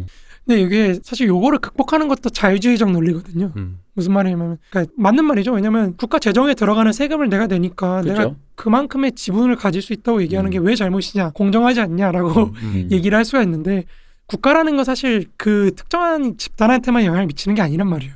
국가 전체에 이제 영향을 미치는 거기 때문에 그 국가에 속해 있는 모든 사람들한테 영향을 미치는 거기 때문에 거기서 이제 특정한 세금을 내는 사람들을 위한 정책이 음. 사실은 세금을 내지 않는 사람들을 위한 어떤 정책이 아닌 거에서 예, 예. 어떤 자유를 침해할 여지가 있다. 그렇죠. 이제 이러면서 이제 사실 노동자들도 너네가 너무 부르주아 편향적이다. 이러면서 이제 치고 올라가는 거거든요. 음. 그러니까 이런 논리들이 이제 되면서 파업이 초기에는 경제적인 성격을 지니고 있던 것들이 점점 이제 정치적인 성격으로 바뀌어가는 거죠. 음. 그러면서 이제 보통 선거권을 요구하는 우리도 여기에 지분이 있다. 음. 우리가 노동자로서 생산 활동을 하는 사람이기 때문에 국민 경제에서 차지하는 지분이 있다. 이런 식으로 이제 끌고 가는 거죠. 그래서 이제 1838년에 런던의 노동자 협회라는 게 있어요. 이게 만들어진 거거든요. 요게 이제 러벳이라는 지도자의 어떤 지도에 따라서 인민헌장이라는 걸 작성해요. 그 인민헌장이 이제 1837년에서 38년 사이에 이제 경제 불황기 음. 당시 이제 이 마르크스가 사실은 그 자본론을 쓸수 있었던 게 왜 그러냐면요. 이때가 근대 초기다 보니까 근대에서 나타날 수 있는 현상들이 다 나타나는 거예요. 초기. 음. 공황도 막 그냥 계속 터지고 네네네. 근대 국가 말씀하셨던 것처럼 네. 근대 국가 자빠지는 것도 네. 그건 막 반복적으로 나타나니까 네. 요거를 연구하면 이제 사실 그 뒤에는 그게 나타나는 걸 방지하는 음. 그좀 기한이 텀이 길어지는 그 음. 정도지 음. 사실 그 현상 자체가 없어지는 건 아니기 때문에 네. 이제 그러니까 이제 초기에 나타난 사람들이 사실은 지금까지 영향을 미칠 수 있는 사상적인 어떤 자원을 제공할 수가 있는 거거든요. 뭐 어떻게 보면 일찍 일어난 사람의 일찍 태어난 사람의 특권이라고 할 수 있는 것도 있는 그렇죠. 거고 네. 인생 운빨 오래. 반대로 그것 때문에 우리가 그- 우리는 또 그 사람들이 못 본 걸 또 볼 수도 있는 거니까 어쨌든 그런 건데 요게 이제 공항하고 이제 혁명하고의 관계가 아직은 서로 일치하고 있을 때인 거예요. 공항이 터지면 정치적으로 그런 혁명적인 관계가 나타난다. 음. 요게 되는 건데 이제 요게 끊어지기 시작하는 게 1857년 공항부터거든요. 음. 뭐 요- 사실 이게 왜 끊어지냐면요. 그때부터 조금씩 중공업화가 되기 시작해요. 아, 네. 그러니까 공항에도 흔들리지 네. 않을 체급이 이제 생기기 그렇죠, 시작한 그렇죠, 거죠. 그렇죠. 그 전에는 경공업 위주로 그렇죠, 그렇죠, 그렇죠. 소비 내수 소비가 줄어들면 순식간에 확 박살이 났다가 다시 회복하는데 오래 걸리겠. 그렇죠. 근데 이제 덩치가 커지니까 음. 사실 웬만한 그런 작은 거에는 그렇게 흔들리지 않는. 음. 그래서 이제 이게 여기서도 이제 중공업 중공업화 과정에서도 최초로 한번 공항이 터지는 게 1873년이거든. 음. 이제 거기서부터 이제 마르크스가 요거다. 요게 진짜 앞으로 자본주의의 음. 결정적인 변화. 그거 연구하다가 자본론 끝까지 못 쓰고 가셨는데 아, 그러니까 결국에는 어쨌든 그 자, 현재 현 시점에서 그 현 시점이라는 거는 마르크스 입장에서 현 시점 그 1800년대의 중반이나 뭐 중반에 요때 볼 때에는 이제 이 체제의 가장 큰 위협이 되는 위험 요소가 공항이었고 그 공항을 기회 발판 삼아서 혁명을 어, 이뤄낼 수 있는 기회로 만들어야 된다라는 그렇죠. 건 거죠. 예. 근데 이제 우리는 지금 사실은 이제 사실 중공업화도 좀 많이 줄어들었잖아요. 네. 그러니까 비중이 서비스업이다 보니까 음, 음. 사실은 지금이 훨씬 더 공항에는 좀 어떻게 보면은 강하다고 할 수도 있고 공항이 터지는 주기는 짧아졌는데 음. 그리고 파괴력도 굉장히 커졌는데 음. 그거에 그렇게 사실 크게 흔들리지는 않는 상황이 된 거죠. 음. 그러니까 이게 약간 좀 문제긴 해요. 그러니까 여전히 제조업이 핵심이긴 하지만 제조업에서 공항이 터져도 그렇게까지 크게 충격이 오지 음, 않는 음, 그런 음. 방파제들이 좀 많이 그렇죠. 예, 그게 다 근데 어느 정도는 사회주의의 영향을 받은 어떤 안전망들에 의해서 그리고 뭐 돈을 뿌린다던가 뭐 이런 거에서 역발상에 의해서 자본주의가 보호받는 그렇죠. 이런, 예. 그것도 역설인 거죠. 그죠. 예. 그러니까 의외로 저기 뭐야 월스트리트나 그 월가나 이런 데 보면은 마르크스 좋아하는 사람들은 꽤 많아요. 음, 음. 그 사람이 뭐 재밌게 얘기했지 뭐 이렇게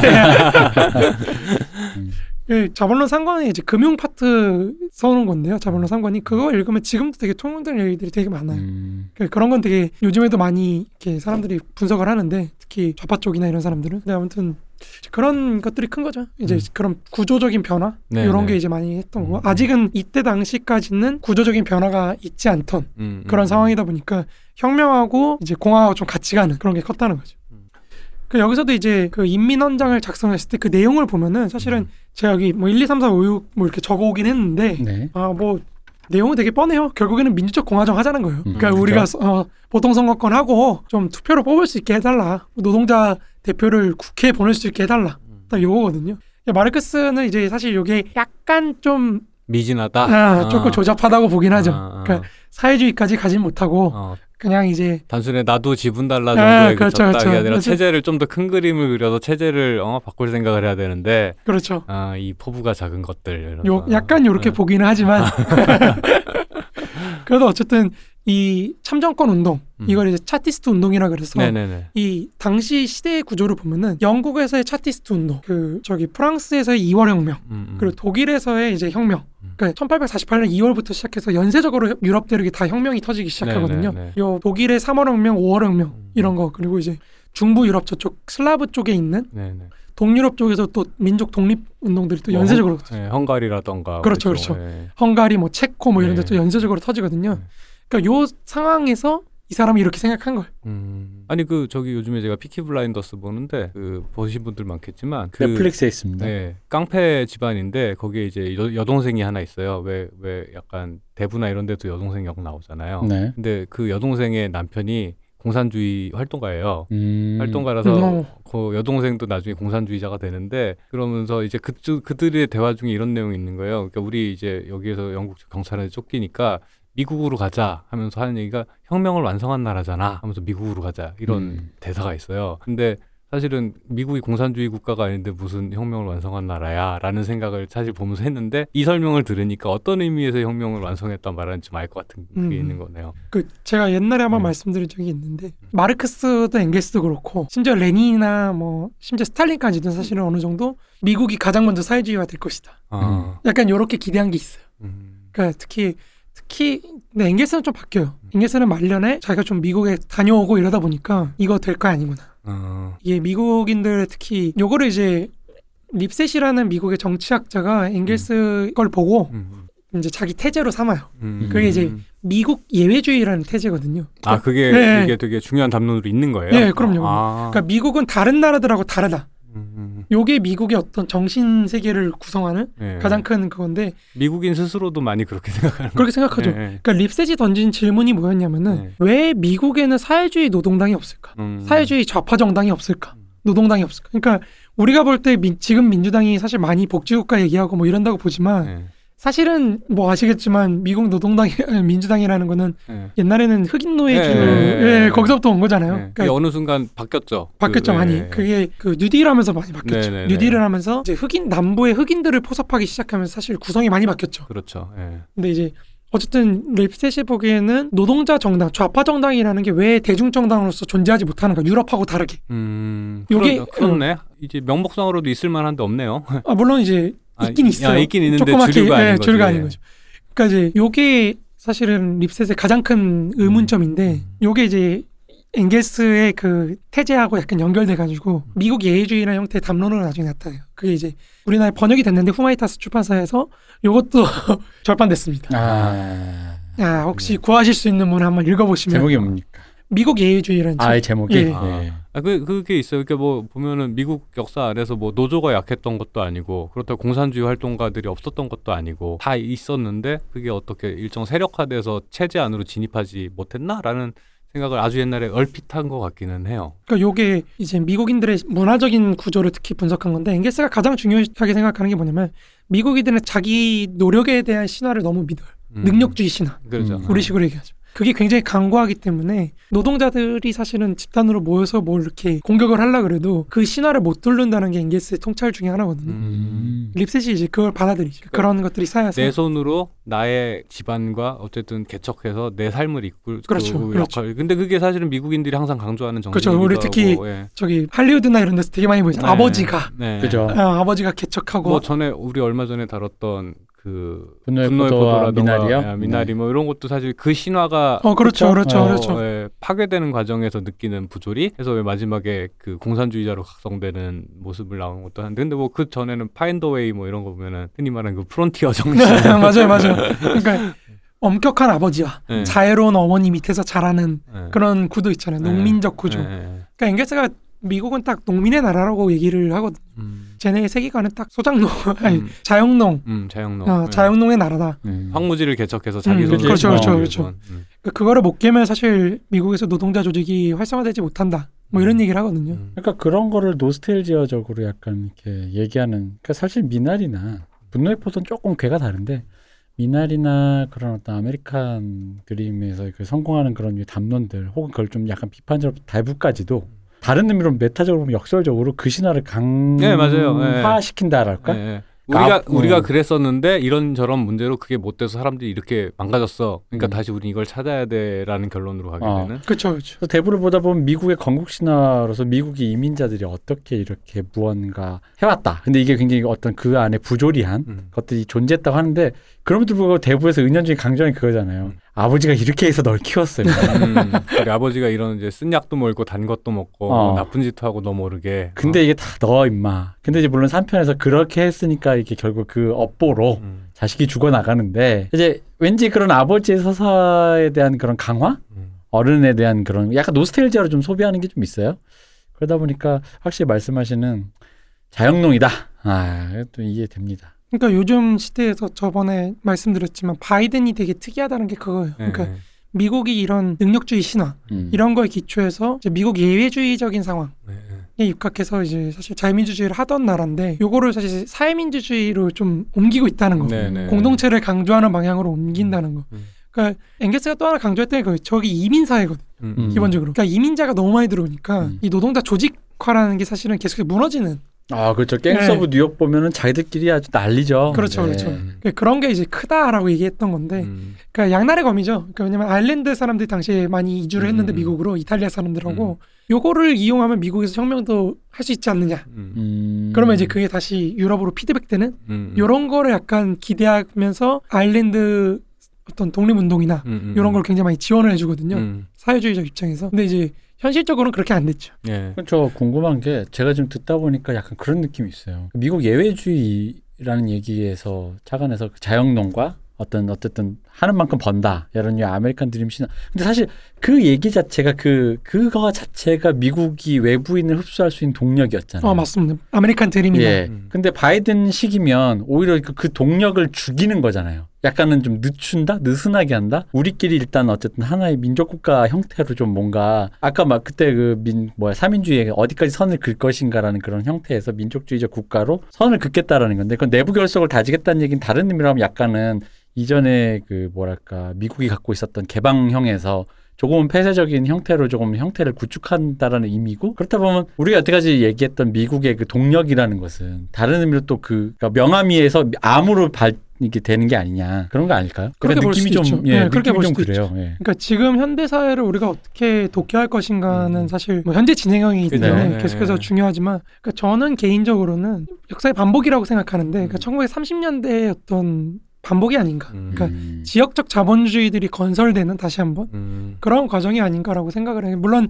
그 끝에는 결국엔 미국이 있겠지만 네. 미국이란 기반이 있었겠지만 그러니까 사실 카를 슈미트나 이런 사상가들이 다시 소환되는 것도 음. 저는 그 의미라고 봐요. 그러니까 슈미트를 우리가 자꾸 파시즘 어쩌고저쩌고 막 특히 뭐 진중권 교수나 이런 사람들 음. 자꾸 그런 식으로만 독해를 하는데 슈미트가 당대에 고민했던 건 딱 그거. 그러니까 국민 국가에 기초한 법 질서. 음. 요게 기존의 그 1차 세계 대전 이전의 어떤 국제법 질서였는데 요게 무너졌다는 거거든요. 무슨 말이냐면은 원래 사실은 주권이 국가였잖아요. 네. 음. 그러면 그 내부에서 뭘 하든지는 사실 건들면 안 돼. 그리고 전쟁조차도 사실은 주권 국가의 권리거든요. 음. 그러니까 내가 선전포고를 해서 이 국가하고 전쟁을 했어요. 음. 그, 그 지든 이기든 그거는 내 권리예요. 음. 그죠? 그죠? 끝나고 나서 내가 협약을 맺든 이 사람하고 그건 니들이 뭐라고 할 게 아닌데 음. 세계 대전이 끝나고 나서 독일한테 전범 국가라는 형벌을 내렸거든요. 네. 그러니까 이거 자유주의라는 이름으로 자유주의는 사실 그 이제 자유주의적 세계 질서라는 평화 체제를 만드는 과정에서 독 전쟁을 아예 금지시켜 버렸단 말이에요. 음. 요거는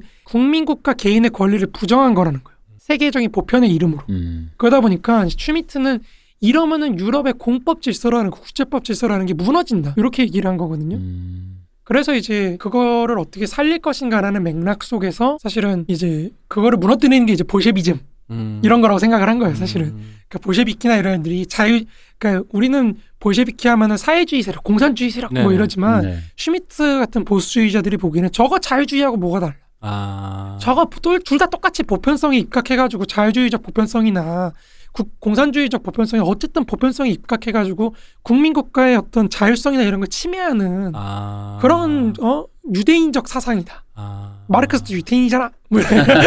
아 그러니까 그런 한 방에 약간 후렸지만 뭔가 엄청난 통찰력이 들어있네요. 아, 그러면은 아 그게 이제 개인의 차원에서만 보던 자유주의라는 것이 국가 대 국가 사이에서 그렇죠, 그렇죠. 어 그걸 갖다 규율하는 무언가가 돼버렸 그렇죠. 규범이 되어버렸으니까 그래서는 새로- 안 네. 된다라는 게 그렇죠. 생각이었던 거고. 그러니까 아. 그러다 보니까 원래는 슈미트는 나치즘을 싫어했어요. 음. 그러니까 나치즘이나 볼셰비키나 똑같은 놈들이라 이거예요. 그러니까 음. 자유민주주의적 질서라는 게 원래는 어, 우리 민족 국가 내부에서 이렇게 굴러가는 건데 그거를 지금 저렇게 침해한다. 얘네 볼셰비키하고 나치즘 둘 다 없애버려라. 음. 그래서 이제 대통령이 당시에 이제 힌덴부르크 대통령이 이제 긴급 조치를 하려고 하는 거를 옹호를 해요. 음. 독재를 해가지고 대통령이 음. 나서가지고 저것들 없애줘. 음. 그래야 그 다음에 정 뭐 정치를 하든 뭘 하든 하는 거지. 아, 파시즘으로 쏴잡힐 만한 요소들이 많긴 하네요. 네, 뭐 그런 거 있긴 하잖아. 네. 근데 어쨌든 슈미트가 생각했던 거는 의회 민주주의적 질서 내부에서 음. 그걸 통해서 사실은 어떤 민족 국가의 어떤 네. 독창성, 예, 독자성, 독자성 뭐 예. 이런 게 이제 확보가 돼야 된다고 본 사람이기 때문에 음. 근데 이 사람이 이제 왜 그럼 나치를 지지했느냐라고 할 때는 이게 좀 바뀌는 거예요. 그러니까 무슨 말이냐면 이미 나치가 집권할 정도 정도 되면은 아 이거 유럽 적 공법 질서를 다시 회복하는 건 불가능하다. 음. 이미 섰다. 네. 이미 끝났다. 네, 네. 이미 끝났고 그래서 이제 대지의 노모스라는 책이 그런 노모스가 이제 법이라는 건데 그러니까 대지라는 게 그 뜻이에요. 그러니까 음. 우리 민족의 돼- 대지. 돼지, 예, 돼지, 땅. 돼지 땅, 아. 어, 돼지 말고 네. pig 말고 이제 네. land 이런 건데 그러니까 그런 거에서 이제 끝났으니까 그러면 이제 어떻게 할 것이냐 어떤 법 질서를 나치즘에 입각해서 만들어야 되느냐라고 음. 했을 때 이제 지역적 자본주의에 기초한 지역적인 규모의 제국 질서 음. 요거가 이제 법 규범이 되어야 된다 새로운 음. 이제 그거를 내세우거든요 그러니까 무슨 말이냐면 광역권이라 그래서 일정한 영역에 대해서는 이제 주도하는 국가 뭐 유럽에선 독일이겠죠 음. 아시아에선 일본이겠죠 음. 아메리카에선 미국이겠죠 아, 유럽 안에서 여러 국가가 아니라 그렇죠, 그냥 그렇죠. 각 섹터 이제 그렇죠. 예, 섹터별로 아, 이제 그러면- 나눠자. 네, 그러면 거기서 이제 보편성을 갖는 법 질서가 이제 어, 그 안에서 그렇죠, 그렇죠. 그 안에서 그럼 서로 건들지 말자. 아, 아, 각자 지역적으로 분립해가지고 음. 그 요건데 저는 요게 사실은 다시 부활하는 거 아닌가. 음. 중국도 나름대로 그런 질서를 요구하고 있고. 음. 그러니까 지금- 지금 바이든이 하는 그것도 겉으로 보면 사회 사민주의적인 뭐 어떤 진보적인 가치인 것 같지만 이게 약간 하고 있는 전체적인 모양새는 약간 그런 느낌으로 약간 폐쇄적인 어떤 그런 민족 국가 단위로 돌아가겠다 약간 이런 느낌인 거고 그렇죠. 그 역설적으로 미국의 여태까지 이어왔던 동력에 어떤 약간 마이너스가 되는 게 아닌가 약간 이런 생각도 드는 거고 방금 말씀하신 칼 슈미트는 그러니까 파시즘 파시즘 한 이유가 결국 그러다 보니까 어떤 문제점을 이게 돌파하는 국면에서 국가가 자의적으로 권력을 어느 정도 집행하는 것에 대한 일종의 지지 정도로 보이는데 그렇죠. 그래서 나중에 쫓겨나요. 예. 음.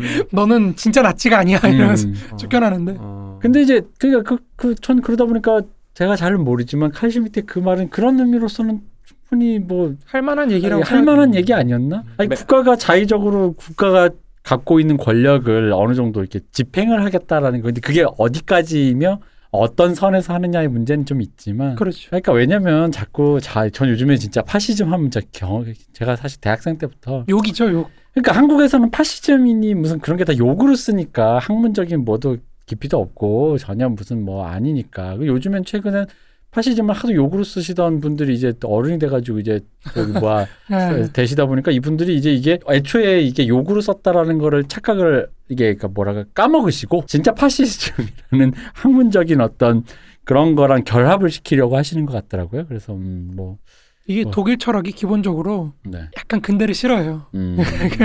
근데 그러니까 사실 후진국들이 대부분 그런데 이제 음. 우리도 동도석이 하잖아요. 너네가 비록 어 물질적으로는 앞섰을지 몰라도 우리가 정신적으로는 음. 이게 우- 어, 우리의 정신 이런 걸 내세우는 건데, 그러니까 당시 독일도 마, 마찬가지니까 음. 이게 근대 문명이라는 건 어쨌든 기계 문명이고 음. 기본적으로 기계로 상징되는 그런 문명이 이제 침투해서 들어오는 건데 여기에 이제 저항하는 거죠. 이제 아, 우리가 저런 기계화된 삶을 살 수 없다. 음. 어떻게 하면 우리가 정치라는 것을 계속해서 잡을 수 있고 인간적인 결정 음. 요거를 할 것인가. 요게 이제 사실은 그 당시 독일 철학의 어떤 풍조 음. 음. 이런 건데 이제 이 사람들이 이제 그런 차원에서 이제 그런 걸 고민하다 보니까 그런 게 나온 건데 어쨌든 이제 제가 말하고 싶은 건 사실 그거죠. 기계도 엄청나게 많은 정신적인 그런 게 들어있는 집약체다. 네. 네. 이게 물질적인 게 아니고 음. 정신의 집약체라는 걸 좀 인지를 해야 되는데 음. 이제 그걸 안 하니까 어쨌든 뭐 딴 얘기 그러는데 뭐 그런 식으로 이제 세계 흐름이 좀 반복되는 거 아닌가. 네, 네, 그러니까 그때는 굉장히 폭력적으로 타국을 침략해서 네. 네. 흡수하는 과정이었다고 음. 한다면 지금은 좀 평화적으로 네. 이게 좀 자본주의가 좀 더 발전하기 위해서 결국에는 그냥 그런 그런 무역과 교역과 돈의 흐름에 따라서 섹터가 그렇죠. 나눠지는 뭐 이런 느낌이 좀 있기는 한데 근데 이제 그럼에도 불구하고 저는 가능할까 싶은 게 뭐 아까 문쌤님도 말씀하셨지만 대미 수출이 오히려 50%가 늘었다 중국의 대미 수출이라고 하는 거 보면은 또 50%였는지 제가 다시 한번 찾아보겠습니다. 예, 근데 저도 본 거는 같아요. 어디선가 막 슈카월드 이런 데서 본 것 같아요. 그러니까 서로 싸우지만 너무 사랑하는 그들 이러면서 이제 그런 걸 본 거. 근데 그게 그런 연결고리라는 게 지금처럼 이제 세계 분업화가 된 세계 안에서 하루 아침에 그런 섹터 정리라는 게 될까 라는 게 저는 그런 의미에서 저는 시진핑이 하려는 개혁도 쉽지 않을 거다라는 생각이 일단은 들고 아니 물자가 오가는데 생각이 안 오갈 수가 있나? 그리고 이제 바이든이 하, 하려는 그 방향도 쉬울 것 같진 않다라는 생각이 솔직히 좀 드는 면이 살짝은 있어요. 예. 누가 그러시더라고 이제 투자하시는 분이지만은 가까운 건 오히려 예측하기 힘든데 멀리 보면은 오히려 예측하기가 쉽다라고 왜 왜 이런 거 있잖아 이제 케인즈가 한 말처럼 사람은 언젠가 장기적으로 운다는 것처럼 어떻게 될 거다라는 그런 측면에서 보면 쉽지 않을 것 같은데라는 생각은 좀 들기는 해요. 예. 개인적인 생각입니다. 그래서 뭐 다시 돌아가자면 네. 이제 뭐 얘기하다 슈미트까지 나왔죠. 미국 얘기가 아, 나와서 네. 미국이 아, 미국 미- 예외주의 예외주의, 예외주의 예. 예, 예. 아 사회주의가 네. 이제 많이 한다 그랬죠. 예. 그러니까 엥게스나 마르크스는 이제 그걸 되게 긍정적으로 봤어요. 어쨌든 음. 저 나라는 봉건적인 유죄가 없으니까 음. 이제 자본주의 아예 생초보부터 시작을 하니까 음. 더 빨리 갈 거다. 음. 지금 봉건적인 질서가 있는 지주가 아직도 이렇게 의회 독재를 하고 있는 유럽보다는 훨씬 더 빨리 자본주의화가 될 것이다라고 예측을 한 거죠. 음. 어 그럼 백인들 중심에선 지주는 인디안? 아, 이놈들을 빨리. 아, 그래서 어, 그래서. 어. 음. 여기 약간 문제가 이제 엥게스는 만약에 좀 입장이 바뀌는 게 이제 그래서 바뀌는 건데 어쨌든 이 당시에 조직화된 그 노동자들도 어쨌든 입헌적 공화정이라는 걸 어떻게 무너뜨릴 것인가. 음. 저 부르주아 공화정을 어떻게 좀 더 민주적으로 만들 것인가라는 문제는 굉장히 중요한 문제라는 거예요. 네. 그러니까 유럽도 마르크스가 볼 때는 유럽이 뒤처진 거예요 오히려 음. 미국보다. 음. 지금 미국은 이미 민주적 공화정의 형태를 갖고 있는 네, 나라인데. 예. 아니 우리 아직도 왕정하고 있고 음, 음. 입헌 군주정이니 뭐니 이런 거 하고 보통 있고 선거권도 없고. 네. 예. 이거 언제 이거 쫓아가냐. 음. 그러니까 이 사람들은 기본적으로 마음이 급해요. 음. 아, 아, 마음이 급해요. 기본적으로 이 사람들의 이론을 공부하다 보면 느끼는 거지만 마음이 급해. 한시가 급하다. 한시가 급하다. 아. 지금 아좀 이미 딴 나라든 저기까지 갔는데 참. 이 최선진 문명이라고 하는 유럽이 이렇게 뒤- 뒤처지면은 음. 도대체 어떡하냐. 그리고 이제 이제 뭐 우리는 관악을 보지만 고개를 들어 독일을 보라. 어. 자기 조국을 보니까 거기는 아직도 뭐 군국주의 뭐 이러고 있고 예. 융커들이 막 이렇게 비스마르크 같은 애가 막 음. 철혈 뭐 이러고 있고 예, 이러니까 예, 예. 답답한 거죠. 이 양반이 볼 때는 아직도 저기는 입헌군 주정조차도 못 되고 예, 절대 왕정까지는 어. 아니지만 어쨌든 뭐 어쨌든 예. 뭐 전제 국가 네. 수준으로 지금 가고 있으니까 답답한 거죠 이 양반. 이 음. 그러니까 이 양반들은 이 양반들이 계속 그 단계로 만들어 놓은 게뭐뭐 부르주아 공화정, 뭐 그 입헌 입헌 공화정, 뭐 민주적 공화정 그리고 사회적 공화 이런 단계적으로 나눠 놓은 게 빨리 가야 된다는 거예요. 음, 음. 지금 역사 발전이 지금 저기까지 가 이미 경제는 저기까지 갔는데 음. 왜 니네 어 궁예식으로 말하자면 왜 똥막개 똥막대기들이 음. 따라가지를 못한다고 예. 미르긴 나는 달리려고 하는데 예. 그러니까 형이 형이 로드맵 만들어놨어 빨리 이대로 어? 뭐 이런 건데 그래서 이제 당시 좀 영국의 그 노동자 계급이 파업하면서 하는 걸 보면서 조금 미진하긴 하지만 음. 그래도 어쨌든 민주적 공화정으로 만들어 놓는 게 음, 음, 음. 일단은 좋다 무조건 좋다 음. 우리는 무조건 찬성한다 음. 이렇게 했던 게 어, 실제로 사실 그 당시에 굉장히 큰 그 뭐 우리도 사실 그렇잖아요 우리도 민주화할 때 굉장히 음. 컸잖아요 피를 많이 네. 흘리고 예. 똑같아요 어느 사회나 사실은 그 투표권을 준다는 건 굉장히 큰 문제이기 때문에 아 그럼요. 예. 이때도 이제 어 뭐 이제 노 그 국가를 지지하는 교회 쪽에서 이제 스티븐리 스티븐스라는 그 감리교 목사 같은 사람들이 막 이제 난리를 쳐요. 음. 뭐 사람들 모아놓고 막 선동하는 거죠 이제 저 국가를 타파하자. 음. 음. 아 우리 저 경찰들한테 불을 던지자. 음, 음. 뭐 이런 걸 하다 보니까 군대나 이런 게 동원돼 가지고 음. 이제 폭력적으로 진압을 해버려. 음. 아주 그냥 작살을 내버리는. 그러니까 이 당시에 차티스트 혁명가 운동가들이 특히 이런 거에서 많이 고민을 해요. 우리가 진짜 폭력 수단 최후의 수단까지 써야 되는가. 음, 음. 음. 요거를 놓고 이제 국가하고 많이 대결을 하는데 막 협- 협박도 많이 해야지. 너네가 우리를 공격을 하면은 진짜 우리 한번 최후의 수단, 어? 국민 저항권까지 한번 해보겠다라고 음. 하는데 말만 하는 걸로 끝나고 실제로 이제 짓밟히죠. 음. 이제 짓밟히면서 끝나고 어 이제 결국엔 그러다 보니까 이제 1939년에 이제 뉴포트라는 지역에서 무력 시위를 하겠다고 음. 이제 무장 봉기를 합니다. 그래서 이제 부시 테, 부시 혹은 테일러라는 이제 이런 사람들이 모여가지고 뭐 영국 북부의 요크셔나 웨일즈 지방에서 이제 동시에 이제 봉기를 일으킬 계획을 세우고 실제로 봉기를 세우죠. 음. 봉기를 일으키지만 이제 진압당합니다. 음. 그 이제 그 한 번 이제 터지고 나서는 좀 온건해져요. 음. 좀 온건해져서 이제 청원 운동 이런 거에서 300 계속 청원으로. 예, 청원으로 가는데 350만 명까지 좀 모으긴 해요. 1842년에. 음. 어우 엄청 많네. 엄청 모았죠. 예. 이 당시에 30, 350만 명 서명을 모았다는 건 사실 음. 정말 파급력 있는 예. 그렇죠. 그런 거거든요. 근데 그것도 이제 의회 전달했지만 결국에 거부당. 음. 그럼 그래. 왜냐면 그 이 이런 식의 이제 민주적 공화정이 안 된 이런 상태면 아무 생각해보면 아, 350만 명이 뭐 서명하면 뭔데 그 종이 쪼가리지. 그렇죠. 그러니까 나랑의 이해관계가 바로 테이블에서 올라올 정도의 힘이 있어야 되는데 물론 이러면 이미 민주적 공화정이 된 아, 거겠지만 그렇죠, 그렇죠. 그게 안 된 상태에서 뭐 350만 명 서명 나한테 받아왔다고 해봤자 아, 그잖아요 지금 마치 우리랑 똑같아요 저기 뭐 우리 안 할람 게시판에 한 몇, 몇백 명이 와가지고 하나는 꺼져라 아 내가 뭐 올리든 말도 내 맘이지 이거 위험한 말은 아닌가요? 내. 맘이지 네. 어.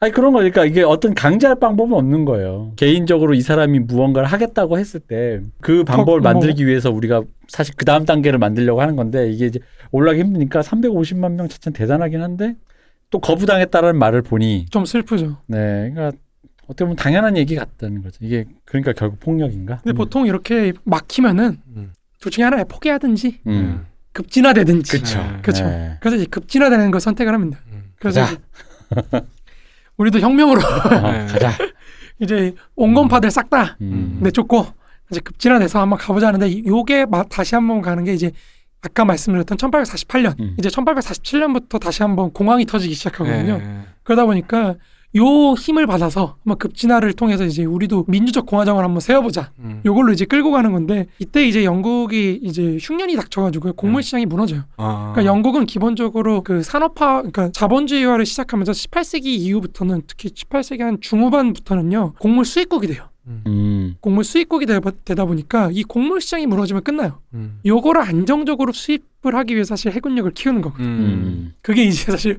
세계 제국으로 음. 네. 발전되는 그걸로 가는 건데 그러니까, 그러니까 영국 자본주의가 이제 세계 자본주의 어떤 기초가 됐던 음. 일 1차 세계대전까지만 해도 아직까지는 이제 제가 옛날에 말씀드렸는데 그 1, 2차 산업 그러니까 2차 산업물 그러니까 우리가 지금처럼 공업 상품이 많이 오가는 게 아니라 자원이 이제 많이 음. 오가는 음. 그리고 요 자원의 이동망을 어떻게 안정적으로 보장할 것인가 음. 해양 제국으로서의 영국 요게 이제 중요한 겁니다.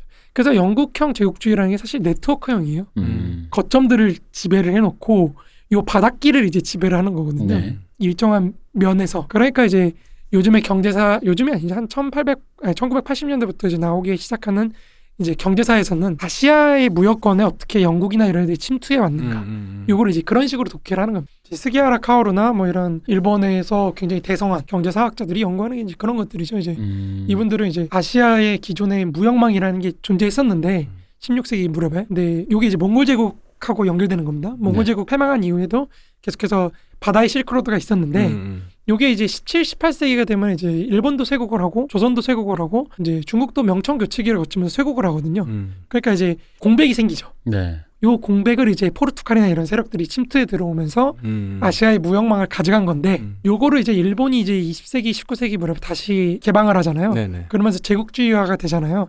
그러면서 이제 일본 중심의 무역권으로 음. 이제 음. 재편을 하게 된다. 그래서 이제 스기하라 카오나 이런 사람들이 일본 제국주의를 옹호하는 거 아니냐. 아. 음. 그러니까 이 사람들은 이제 그런 일본 제국주의가 사실은 나쁜 건 맞지만 그런 제국주의 확장이 유통망의 확장과 함께 일본 아시아 자본주의 형성 네. 요걸로 갔다. 음. 이렇게 얘기하는 거고 사실 우리 그 뉴라이트 분들도 음. 이제 그쪽 영향을 많이 받으신 거죠. 음. 뭐지? 그래서 이제 그 무역망에 조선이 포섭되면서 조선이 근대화됐다 음. 이렇게 얘기하는 건데 그리고 이제 전후에도 이 아시아 유통망이 남아 있어가지고 계속해서 근대화됐다 뭐 이렇게 보는 건데 전후라 하면 45년 이후에 45년이 45년 이후에 이제 일본이나 아니, 한국이나 대만이 음. 이제 다시 일본 경제권하고의 관계 속에서 음. 급격하게 근대화를 이뤘다. 음. 요런 이제 이렇게 되는 거고 이제 일본이 다시 동남아로 진출하는 것도 이제 그런 거고 음. 지금도 뭐 그때 짬으로 이제 바이브로 이제 네. 하는 거고. 그쵸. 그러다 보니까 이제 그런 거 굉장히 재해석하는 해석들이 이제 80년대부터 나오기 시작하는 건데 네.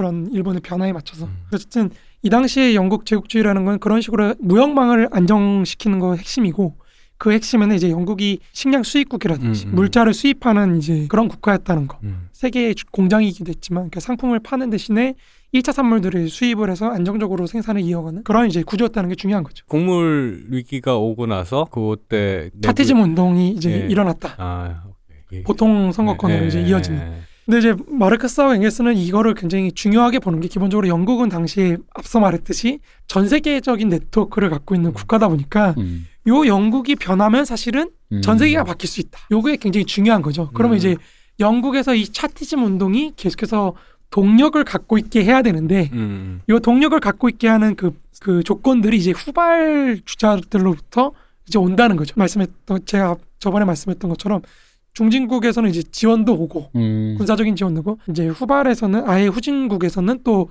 그런 정치적 변혁의 동력, 요게 이제 상호작용을 한 상호작용을 한다 이렇게 보면 될것 같습니다. 그러니까 어쨌든 세계 전쟁이라는 것도 사실은 영국이 세계적인 제국이기 때문에 세계 전쟁이라는 거예요. 아, 예, 그러니까 영국이 바뀌면 어, 말씀. 아니 아니 갑자기 그 어쨌든 전범으로서 프랑스 혁명을 생각을 하고 그걸 실제로 구현되게끔 할 수 있는 정도의 어떤 체제를 갖춘 그것은 영국이고 그걸 독일 사람이 고민했다. 약간 그렇죠. 이런 구도인 건데. 더 재밌는 건 뭐냐면, 네, 그러니까 영국이 그런 수단을 갖고 있고 네, 그걸 독일 혁명가가 고민했는데 네. 이 독일 혁명가가 아 그럼 이거를 끌고 올라가는 국가로서는 프랑스를 봤다. 네, 네, 그러니까.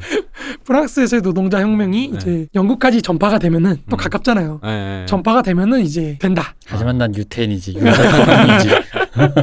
그래서 그런 생각을 하는 독일 형들의 아이디어를 아직 무주공산인 러시아로 가져와서 그렇죠, 그렇죠.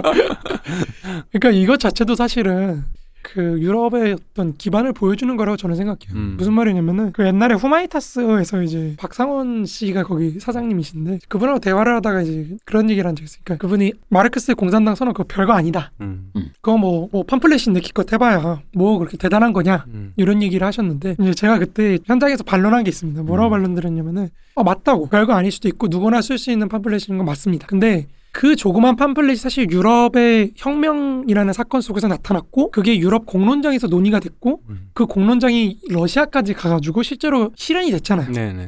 현실적인 실천으로 이어졌거든요. 근데 우리는 그 박상원 선생의 어떤 저작이라는 게 음. 그렇게 논의됐는가? 음, 공론장이 없거든요. 그런 논의될 만한 기반이 당연히 그러니까 정책 실천으로도 못 이어지죠. 음, 그러니까 요 자체가 사실은 이미 공론장이나 이런 거에 차이가 있다는 거죠. 음, 한국뿐만 아니라 일본도 그렇고. 음. 그러니까 일본도 아름답죠. 일본 사상계 보면 되게 아름다워요. 그러니까 음. 마루야마 마사오나 후지타 소조나 이런 사람들 보면은 정말 깊이 있는 분석을 하거든요. 사상사적으로. 근대를 굉장히 심도 있게 고민을 하고 그러는데 그러니까 뭐제 지인이 저한테 말 한번 뭐 얘기했듯이 그런 아름다운 꽃이 있으면 뭐하냐. 정치가 개판인데. 음, 음. 그렇죠. 네. 중앙 정치가 저렇게 굴러가는데 음. 사실 그런 아름다운 텍스트가 있으면 뭐하냐. 음. 저는 그것도 맞다고 봐요. 맞아요. 그게 예. 예. 그게 이제 사실 우리 정치 한계인 거죠. 음. 우리나 일본 정치 한계인 거죠. 중국도 마찬가지고. 그나마 중국은 그게 좀 돼요. 지금. 그러니까 음. 담론장과 정치적 실천이 좀 연동돼 있어가지고 음. 그러니까 신자파애들이 목숨 걸고 얘기를 하죠. 음. 거기서는 특히 자유주의자들은 말이 틀리면은 목이 날아가기 때문에 네. 정말 깊이 있게 얘기를 하는 게 있거든요. 음, 음. 근데 우리도 이제 그런 수준이 돼야 되는데 이제 그런 게 안 되고 이제 뭐 차차 뭐, 뭐 앞으로 되겠죠. 네, 되, 되기를 바랍니다.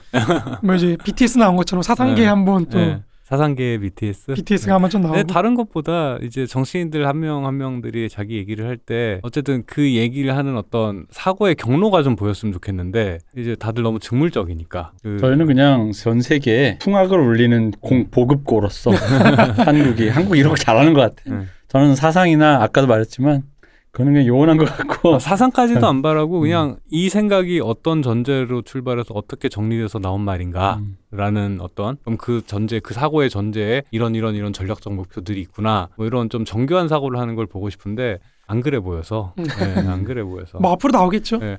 물론 정치인들이 그렇게 현실 정치에서 그런 걸 하다 보면 사상이란 건 사수, 사후적으로 따라오기도 하는 거니까 예. 그런 일이 좀, 좀 선순환이 됐으면 좋겠는데 아직은 조금 걸릴 것 같다는 생각이 좀 들긴 합니다. 예. 그럼 어쨌든 지금까지 선진국에서 뭘 할지 음, 그 음. 과제를 특히 중진국 후진국과의 관계 속에서 봤다면은 그러니까 중진국과 후진국은 어떤 정치적 동력을 제공해주는 선진국한테 음, 음, 그런 역할을 하는 겁니다. 그러니까 여기까지 봤다면은 그럼 이제 후진국인 나라에서는 뭘 해야 되는가? 음. 이걸 좀 봐야 된다는 거죠. 자 그거는 내일 아 내일입니까? 아, 내일입니다. 이게 딴 얘기하다. 아닙니다. 이 어떤 배경 설명이 결국 이게 충실히 들어가는 얘기를 우리가 그래서 이제 영국을 우리가 이렇게 주목했다 그 시절 사람들은 아 이거 별로 못 나갔네. 한 장 나갔네. 아, 뭐 그렇습니다. 내일 그랬듯이 아, 뭐 그렇듯이. 어, 우리는 또 그 얘기는 내일 하도록 하겠습니다. 자, 오늘 저희 마르크스 방송에 처음으로 오셔가지고 잠깐 마치 마르크스 한 열 번 방송한 사람 같죠. 아 그렇습니다. 그런 어떤 이 떨떠름한 표정으로 뭔가 이렇게 얻어가고 계시는 게 많을 거라 생각하는 많았, 많았으면 좋겠어요. 아니 많이 네. 얻어갔습니다. 안 그래도 저 네. 피키 블라인더스 재밌게 보고 있었는데 그 시대적인 배경에 대해 좀 더 사상적으로 이해하게 된 것 같아요. 네네 그렇습니다. 박 박사님 감사합니다. 감사합니다. 네 문세님 수고하셨습니다. 감사합니다. 네저 이근금이었습니다. 감사합니다.